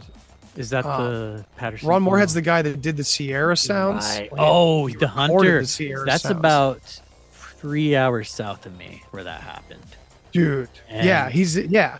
The And whoops and the tr- and the branch knocking and that stuff. You can you can stay tuned for for a, a chat with him on the deep share in a couple months. You So did? Yeah, yeah, it's gonna be fun. That's who you were Um, talking about on Twitter. So like, who uh, does he yeah, got? dude. Yeah, man. So the Sierra Sounds, they were like fucking 12 miles into the wilderness. Uh, in a spot where you don't go unless you're a badass. Yeah, these guys packed because they're backcountry. Yeah, Yeah. they're backcountry. They didn't even pack Ron their Morehead own and- gear. Yeah, and they're But- not like drive in, sit in a tree state. They're climbing up mountains and things like that. They were 12 miles into the wilderness in the middle of the night. This was like day four, day five, before they heard anything, before anything happened. So it's like to fake that, to have some asshole out in the woods like doing that, pranking you, like that's that's ridiculous. Unless and- they did it, but I don't buy that. They either. didn't. So No, that's no that was way. of course where my mind went when I first originally heard them. But then you get into the fact that Ron's talked to audio engineers and and you know uh, just many professionals all around speech, and they're uh, saying it's not. they talked to this military uh, linguist guy that was supposed to not only decode languages that he was familiar with, but he could decode languages that he wasn't familiar with. Like it was nuts. Like to, and even determine like what types of languages they were. You know, and gibberish is technically a sign of of human level language too. So when you say, "Oh, that's just gibberish" or something, you don't don't want to do that. So whether you know, yeah, I don't believe that's hoaxed at all. So it, that that's probably one of the creepiest things. Dude, I listened to that on at late at night. The first time I heard of it, I got ripped, and I turned out my lights, and I listened to it, and I'm like imagining me in the woods hearing that. Ah, Yeah, and you hear Ron like try to mimic. yeah, and, like, they're talking to the that. fuckers. It's like, are you guys calling them in unintentionally? Because they do get closer. You can hear them crossing the creek at one point. And dude, And they know- sound Asian. They sound like oh, That one like a part of it, samurai. yeah. I think Like- that's two different tapes. That's a different tape. That was like, I don't know too much about that one. The one I'm mostly familiar with is the one where they're over there by the creek. You know, like they're about hundred feet away or fifty feet away or something like that. But that other, that's quote unquote, it's pretty racist, but the samurai chatter, as people used to call it all the time. Yeah. That stuff is, I don't know. ah, That's really weird. If that's real, man, that's some real freaky shit. Oh, dude, since you're a movie guy, did you Sure. s- did you see the Bobcat Goldthwait found footage film about Bigfoot? Yeah, which one was? Do you remember? Willow, was that Big Willow, Legend? Willow Creek? Willow Creek. Yes, I saw Willow It's Creek. like That Big good. Bigfoot meets Blair Witch Project, and oh, Yeah, yeah. dude, the way the the shit just goes down, like it gets progressively worse. I almost turned that movie off. My chick at the time was sleeping next to me. I was way too stoned watching that, and I was just like, "This is too fucking good." Bobcat Goldthwait. I mean, he makes good movies, but I didn't think he'd. He's something like good. that.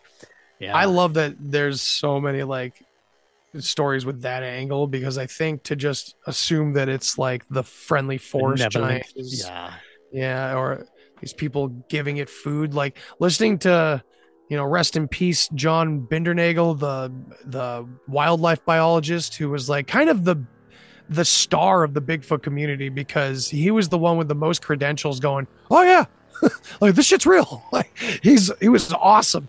And uh he uh oh fuck. Here I go again. See, this is what smoking pot the, does. The. Benevo- just- the benevolence. yeah, yeah, yeah, yeah, yeah. So like talking about how like the leaving of food and presents and things like that. It's like doing It's it to a fucking grizzly bear. Like, dude, you don't. Yeah, exactly, exactly. It's not like this mutual. Th- yeah, you I stop mean, doing that. The bears might like you if you're crazy, like that fucking uh, Woody Harrelson, gay Woody Harrelson guy that didn't get the role in Cheers and went to Alaska and made that duck. What was that? Grizzly Man. Oh yeah, grizzly. like man. Oh, he's proven, like, yeah, you can give them food, but if you stay too long and piss them off, they might just eat you after 13 years of being fine with you. But yeah, to get back Yeah. to your point, you see movies like Harry and the Hendersons and shit. Right. And Love that movie. I, I, I own it because it's just Yeah, like, is it by Mart? And I'm like thinking back to when I was 12 watching that. yeah, man. VHS tapes. It the was so- glory days, bro. Make America great again.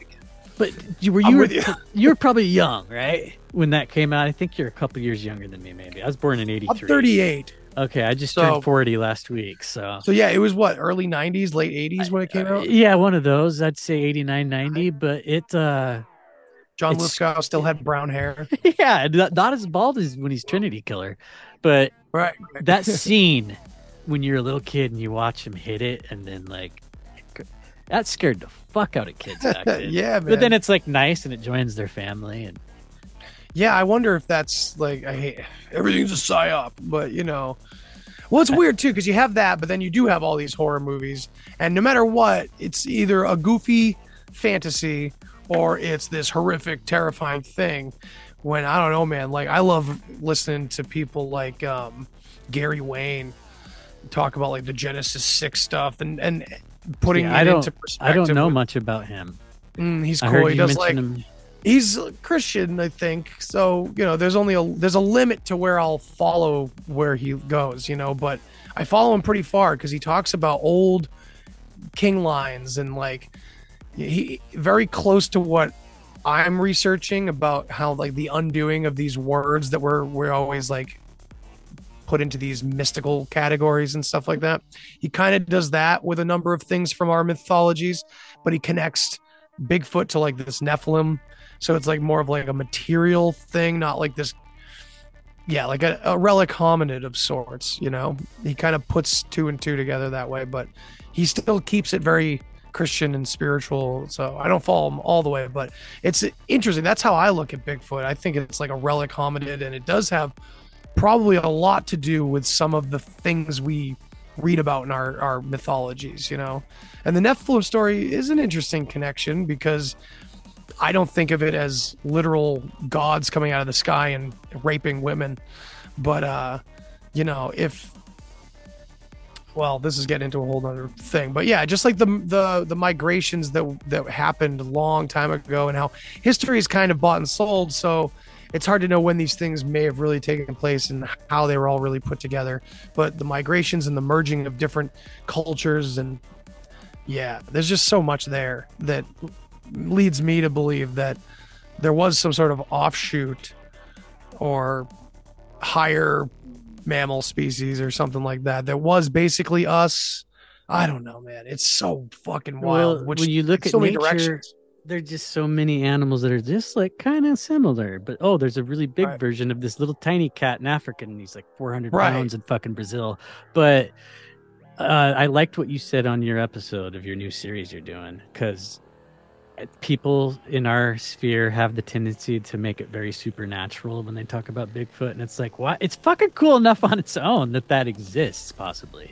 Why does it have to be a fucking dimension jumper from Mars? Because I've heard Yeah. that he's physical. people- I've seen he's physical. So what what presence does does his two like his by his fucking dualistic mind have in another dimension? Uh, I, I loved it. One of those mainstream scientists, like as much as I disagree with them on like a number of things that they're paid there to say or whatever, but said something about the interdimensional thing and I loved it. I can't remember exactly what he said, but he was like oh man. He was like uh what is this whole thing about traveling to other dimensions and beings from other dimensions? What dimension exactly are we talking about here? And i'm like thank you physicist. I'm not one so i can't say it with authority but it's the dumbest thing to say. Like eh, Well, how else do you explain them not being seen very often and hiding? they step. I mean, It's logical jumping point, right? right well yeah if we're What I do when I want to not be that- seen is I just fucking do s- upside down land or whatever the fucking Stranger Things shit is. See, and Like, I I'm not. I'm not doubting some crazy shit like technology. I'm not doubting some crazy technology, but you know, everybody points like patents of well, dudes walking through walls in the military. I'm like, they didn't do it. He ran into a wall and fell over. It's on record. oh, men who stare at goats thing. Yeah. Yeah, I still love it though. Oh yeah, yeah. And I'm not trying to take the fun out of all of it. Like, no, I but I think it whole. Place is magic. That's the thing, and So that's why why they have all this shit. Yeah, They have all this shit here, so we don't recognize what's right in front of us. dude, the And we keep CIA runs through reality walls. is stupid. Yeah, man. Yeah, they've sold the existence being mundane pretty well. Like every every fucking twenty something I know is pretty nihilistic, and maybe I was, I was too, to a point, but I also saw the beauty and the wonder in the world, and I knew that this the what's the word I'm looking for, just the potential. I, I, I guess I'll say of Mm. what life can be like on this planet. If certain things were just a little different, and you know, you can dream about it, but I know, like, Absolutely. you know, when James Cameron made Avatar, there's a reason everybody came in their pants. I thought that movie was fucking stupid as shit. And, then, It's and it's like, but I know, yeah. Uh, what did South Park do? Dances with Smurfs. but- It's just like, yeah, there's a reason everybody latches onto that because it's something we all want, and therefore, why can't we do it? But here we are. Yeah, I mean, I got hooked into the first Avatar, man. My my buddy and I walked out of there going like, dude, and we were both psychedelic Good. I'm sorry, I didn't mean to make fun of you. But by, oh, not at all. Oh, not no, at about, all. I man. said you ca- I said you came in your pants. I, I just assumed. Oh, I that- absolutely did too. Okay. I I saw Avatar like three times in the theater. I brought my parents to see it in 3D, just because I thought, but also from a movie lover perspective too. Yeah, the technology. I'm sorry, he could be controlled. I don't fucking know. I don't care. Cameron is is one of the best storytellers and directors in all Terminator all 2. Or- Oh, yeah, man. So Spielberg, even though I'll I, tell you. I'll say Titanic. Fuck off if you don't like it. hey, That's are a you no, beautiful fucking film? Are you the one that was saying uh, or showed that combo between Spielberg and Cameron, where they're talking about like, and they think that you were making these movies to. It was either you or Rantcast, and I don't remember which one it was. I, I don't think it was me. but it was I- those two talking, and it was Cameron making fun of how people blame Spielberg for predictive programming, and they're like, Oh it- man, maybe I did share that. And then Prob- I probably said something snarky like, "What? Now they're talking about it." Yes, Ah. it was it was basically that, and Spielberg's autistic ass answer to it was just fucking like, "Come on, just admit it." He's a piece Project of shit. fucking Mockingbird definitely got a hold of the '80s, and you were the biggest filmmaker then. Like, I love those movies, you know? dude, Indiana Jones, fucking even the first three Star Wars. I mean, that's George Lucas, but like they But, are hey, good Conspiracy fucking. Kyle, man. Shout out to Kyle because like his deep work with the prequels, man. They're better. The up, and like, stories are oh better. my god, these stories are unbelievable. They just and fucked they're- up the Darth Vader actor, the young kid. They should have fucking got Yeah, someone That else. was a nightmare. That was a total. emo Vader. Yeah, So, man. uh, It was. But the stories, yeah, like Palpatine and the forming of all these councils or whatever they fucking call them. It's just, and even Problem the the Clone solution. Wars, I think, are Mhm. better than the prequels, even because they get even deeper into all that stuff. Yeah, and that's man. George Lucas knew that, like, yeah, I have to wait to make these. So who the fuck?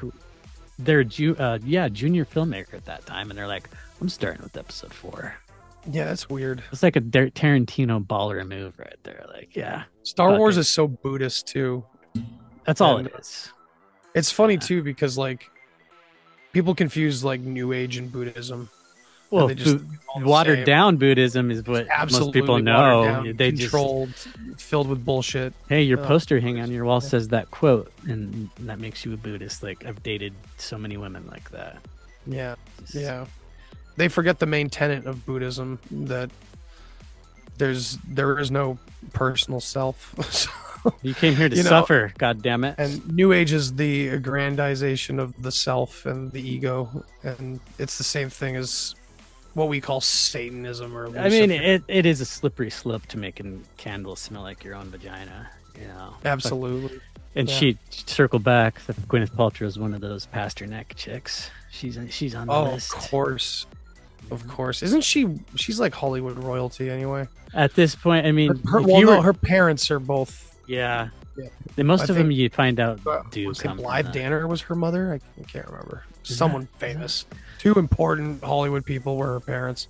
But same with like Julia Roberts and uh Sigourney Weaver, fucking space mom, you know, love her forever. She's in every goddamn anything having to do with an alien or a sci-fi plot. They throw Sigourney in as like the the hidden bad guy behind it all. I love it. But um yeah, they're all like connected back and back and back and back. So crazy. Man, we've just been going like we're just sitting on a couch hanging out, man. It's been awesome. We've been going for like almost three hours or some shit. Or almost I don't know. I don't know. We started right around like eight eight forty three. So two hours. We've been going for two solid hours, man. This is Still, awesome. it's hard to believe. It's good stuff. It's good stuff. I'm glad I figured this would happen. That we would just Yeah, you know, I off into nine million different directions, you know? your Harley Pasternak thing, I didn't really plan to be the episode, but I knew that if I just kept throwing shit at you, you'd eventually come on, and so you said yes to that, and then we talked. Oh, I would have We about it for like thirty seconds. No, like you're one of those guys that, as soon as I knew who you were, I'm like, yeah, I'll, I'll work with that guy. I mean, there's people I see or people I listen to, and it's like, you know, if they ask, but there's the people I'm like, yeah, I'm gonna reach out to him, and uh the deep share anybody any conspiracy player out there who hasn't checked that shit out it's fucking good and the variety of topics is far and wide. And Bock Saga you got to check that out everybody. I started a telegram for it too, uh, because our friend over in Germany, Ananto, has a massive Bock Saga telegram that's it's got thousands of people in it, and he just shares tons of footage and audio and links and this and that, but it's all in German or you know other languages if they all speak many over there. uh, so I started an English one so people could kind of ask questions, and uh, Yoke and I have talked about kind of just pooling all these questions together and doing some episodes explaining some of the finer points. Like my wife has a hundred questions because she doesn't want to believe any part of Bock Saga. She's like, "What? No." So what about this? What about that? And a lot of times she's asking legitimate questions because without a lot of detail, it it sounds like any other big maybe, you know. So yeah, I think it's a good thing that more people are talking about it. But as Michael Desarion already said years ago, the world ain't ready for Bock Saga. so maybe in little little phases. once they uh, wake up from this alien dream we're all having maybe maybe we'll get into Bock Saga next time It's the key. It's the key, man, because that's dude, that that fucking phonetic language. When you find out what all these terms mean, it's like, oh, none of this is oh man. When you find out that like God was pronounced like good or gut and it all has the same meaning. That's a rabbit hole, you know. I I've been more kind of I don't want to say like obsessed with that, but I look at it more than I ever have probably the last five years of my life. Because it's the word just God? the phonetic fucking flow Mm. and like all the ties to certain words, and then when you see how Mm. far back the translations go, and it just all came from the same place. English is like a language that's unlike anything ever because it's got It's so many roots and it's like fuck if you want to write poetry or, or like plays pick english i'm not saying it's the best language it's the According- best meta- according to the the Bacchus, so the over like thousands of people that speak this old root language in in southern Finland. Uh, according to them, it's like, yeah, this is the the ultimate root language of the whole planet supposedly in english eh, there was two languages described in the Bock Saga and they say that english is kind of like a miracle like it doesn't make any sense that it even exists because it's basically a combination of those two languages from the box saga. This root language there's root and there's von language and von means one like as in one people. There was the von people and there was the Aesir people. I'm not going to go down the rabbit hole but yeah it's like uh that english is coded. Like we all suspect it is and like all these weird meanings and these connections phonetics and puns and things like that. Yeah it is. And and saga has a very very deep intricate explanation for it. And it's really interesting. So yeah people should definitely check it out all those guys jerking each other off wearing robes in these secret societies and college Oh. fraternities. They know this shit. They clearly yeah They that came like to my don't. mind too They yeah. act, but i just i know they know what they're doing. No this is all babylonian shit man. It's all moloch worship. It's like well no it's not. That's that came way way way way way later you You, you just reminded me of Ghostbusters, where they're like Sumerian, and he's like Egon's like it's Babylon, or I think the guy says Babylonian, Babylonian, and he's like it's Sumerian. it's sumerian It's just like a no shit Sherlock to him kind of thing. gozer the gozerian good evening Yes. yes All right, man. well, it's Well, been real man we'll wrap this up. Uh, like I said, check Andy's shit out. My listeners, anyway. I'm gonna have Please his do. links Thank down in the show notes as always. And And yeah, for my listeners, because I'll put this out on my end too. If you don't already check out Conspiracy Playtime and also Disinformation. he's doing a lot of good stuff. So check his shit out. I would only recommend disinformation to people who are just severely fucked in the head and they want Have some no va- they want some validation that they're not alone. That's what that show's for. So, our inner voice. Yes. yeah. Cool, man. Well, it's been real ch- chatting with you for so long. Uh, we could do it again. We should. This was a blast. Maybe get someone else in so we don't wander too far off again. You again. know, I was gonna say we could get Brandy in, but she wouldn't really help from with the wandering. But that that could be a good She's try. laser focused when she needs to be. That's for oh, sure. Oh shit, she'll fucking keep us in line, man.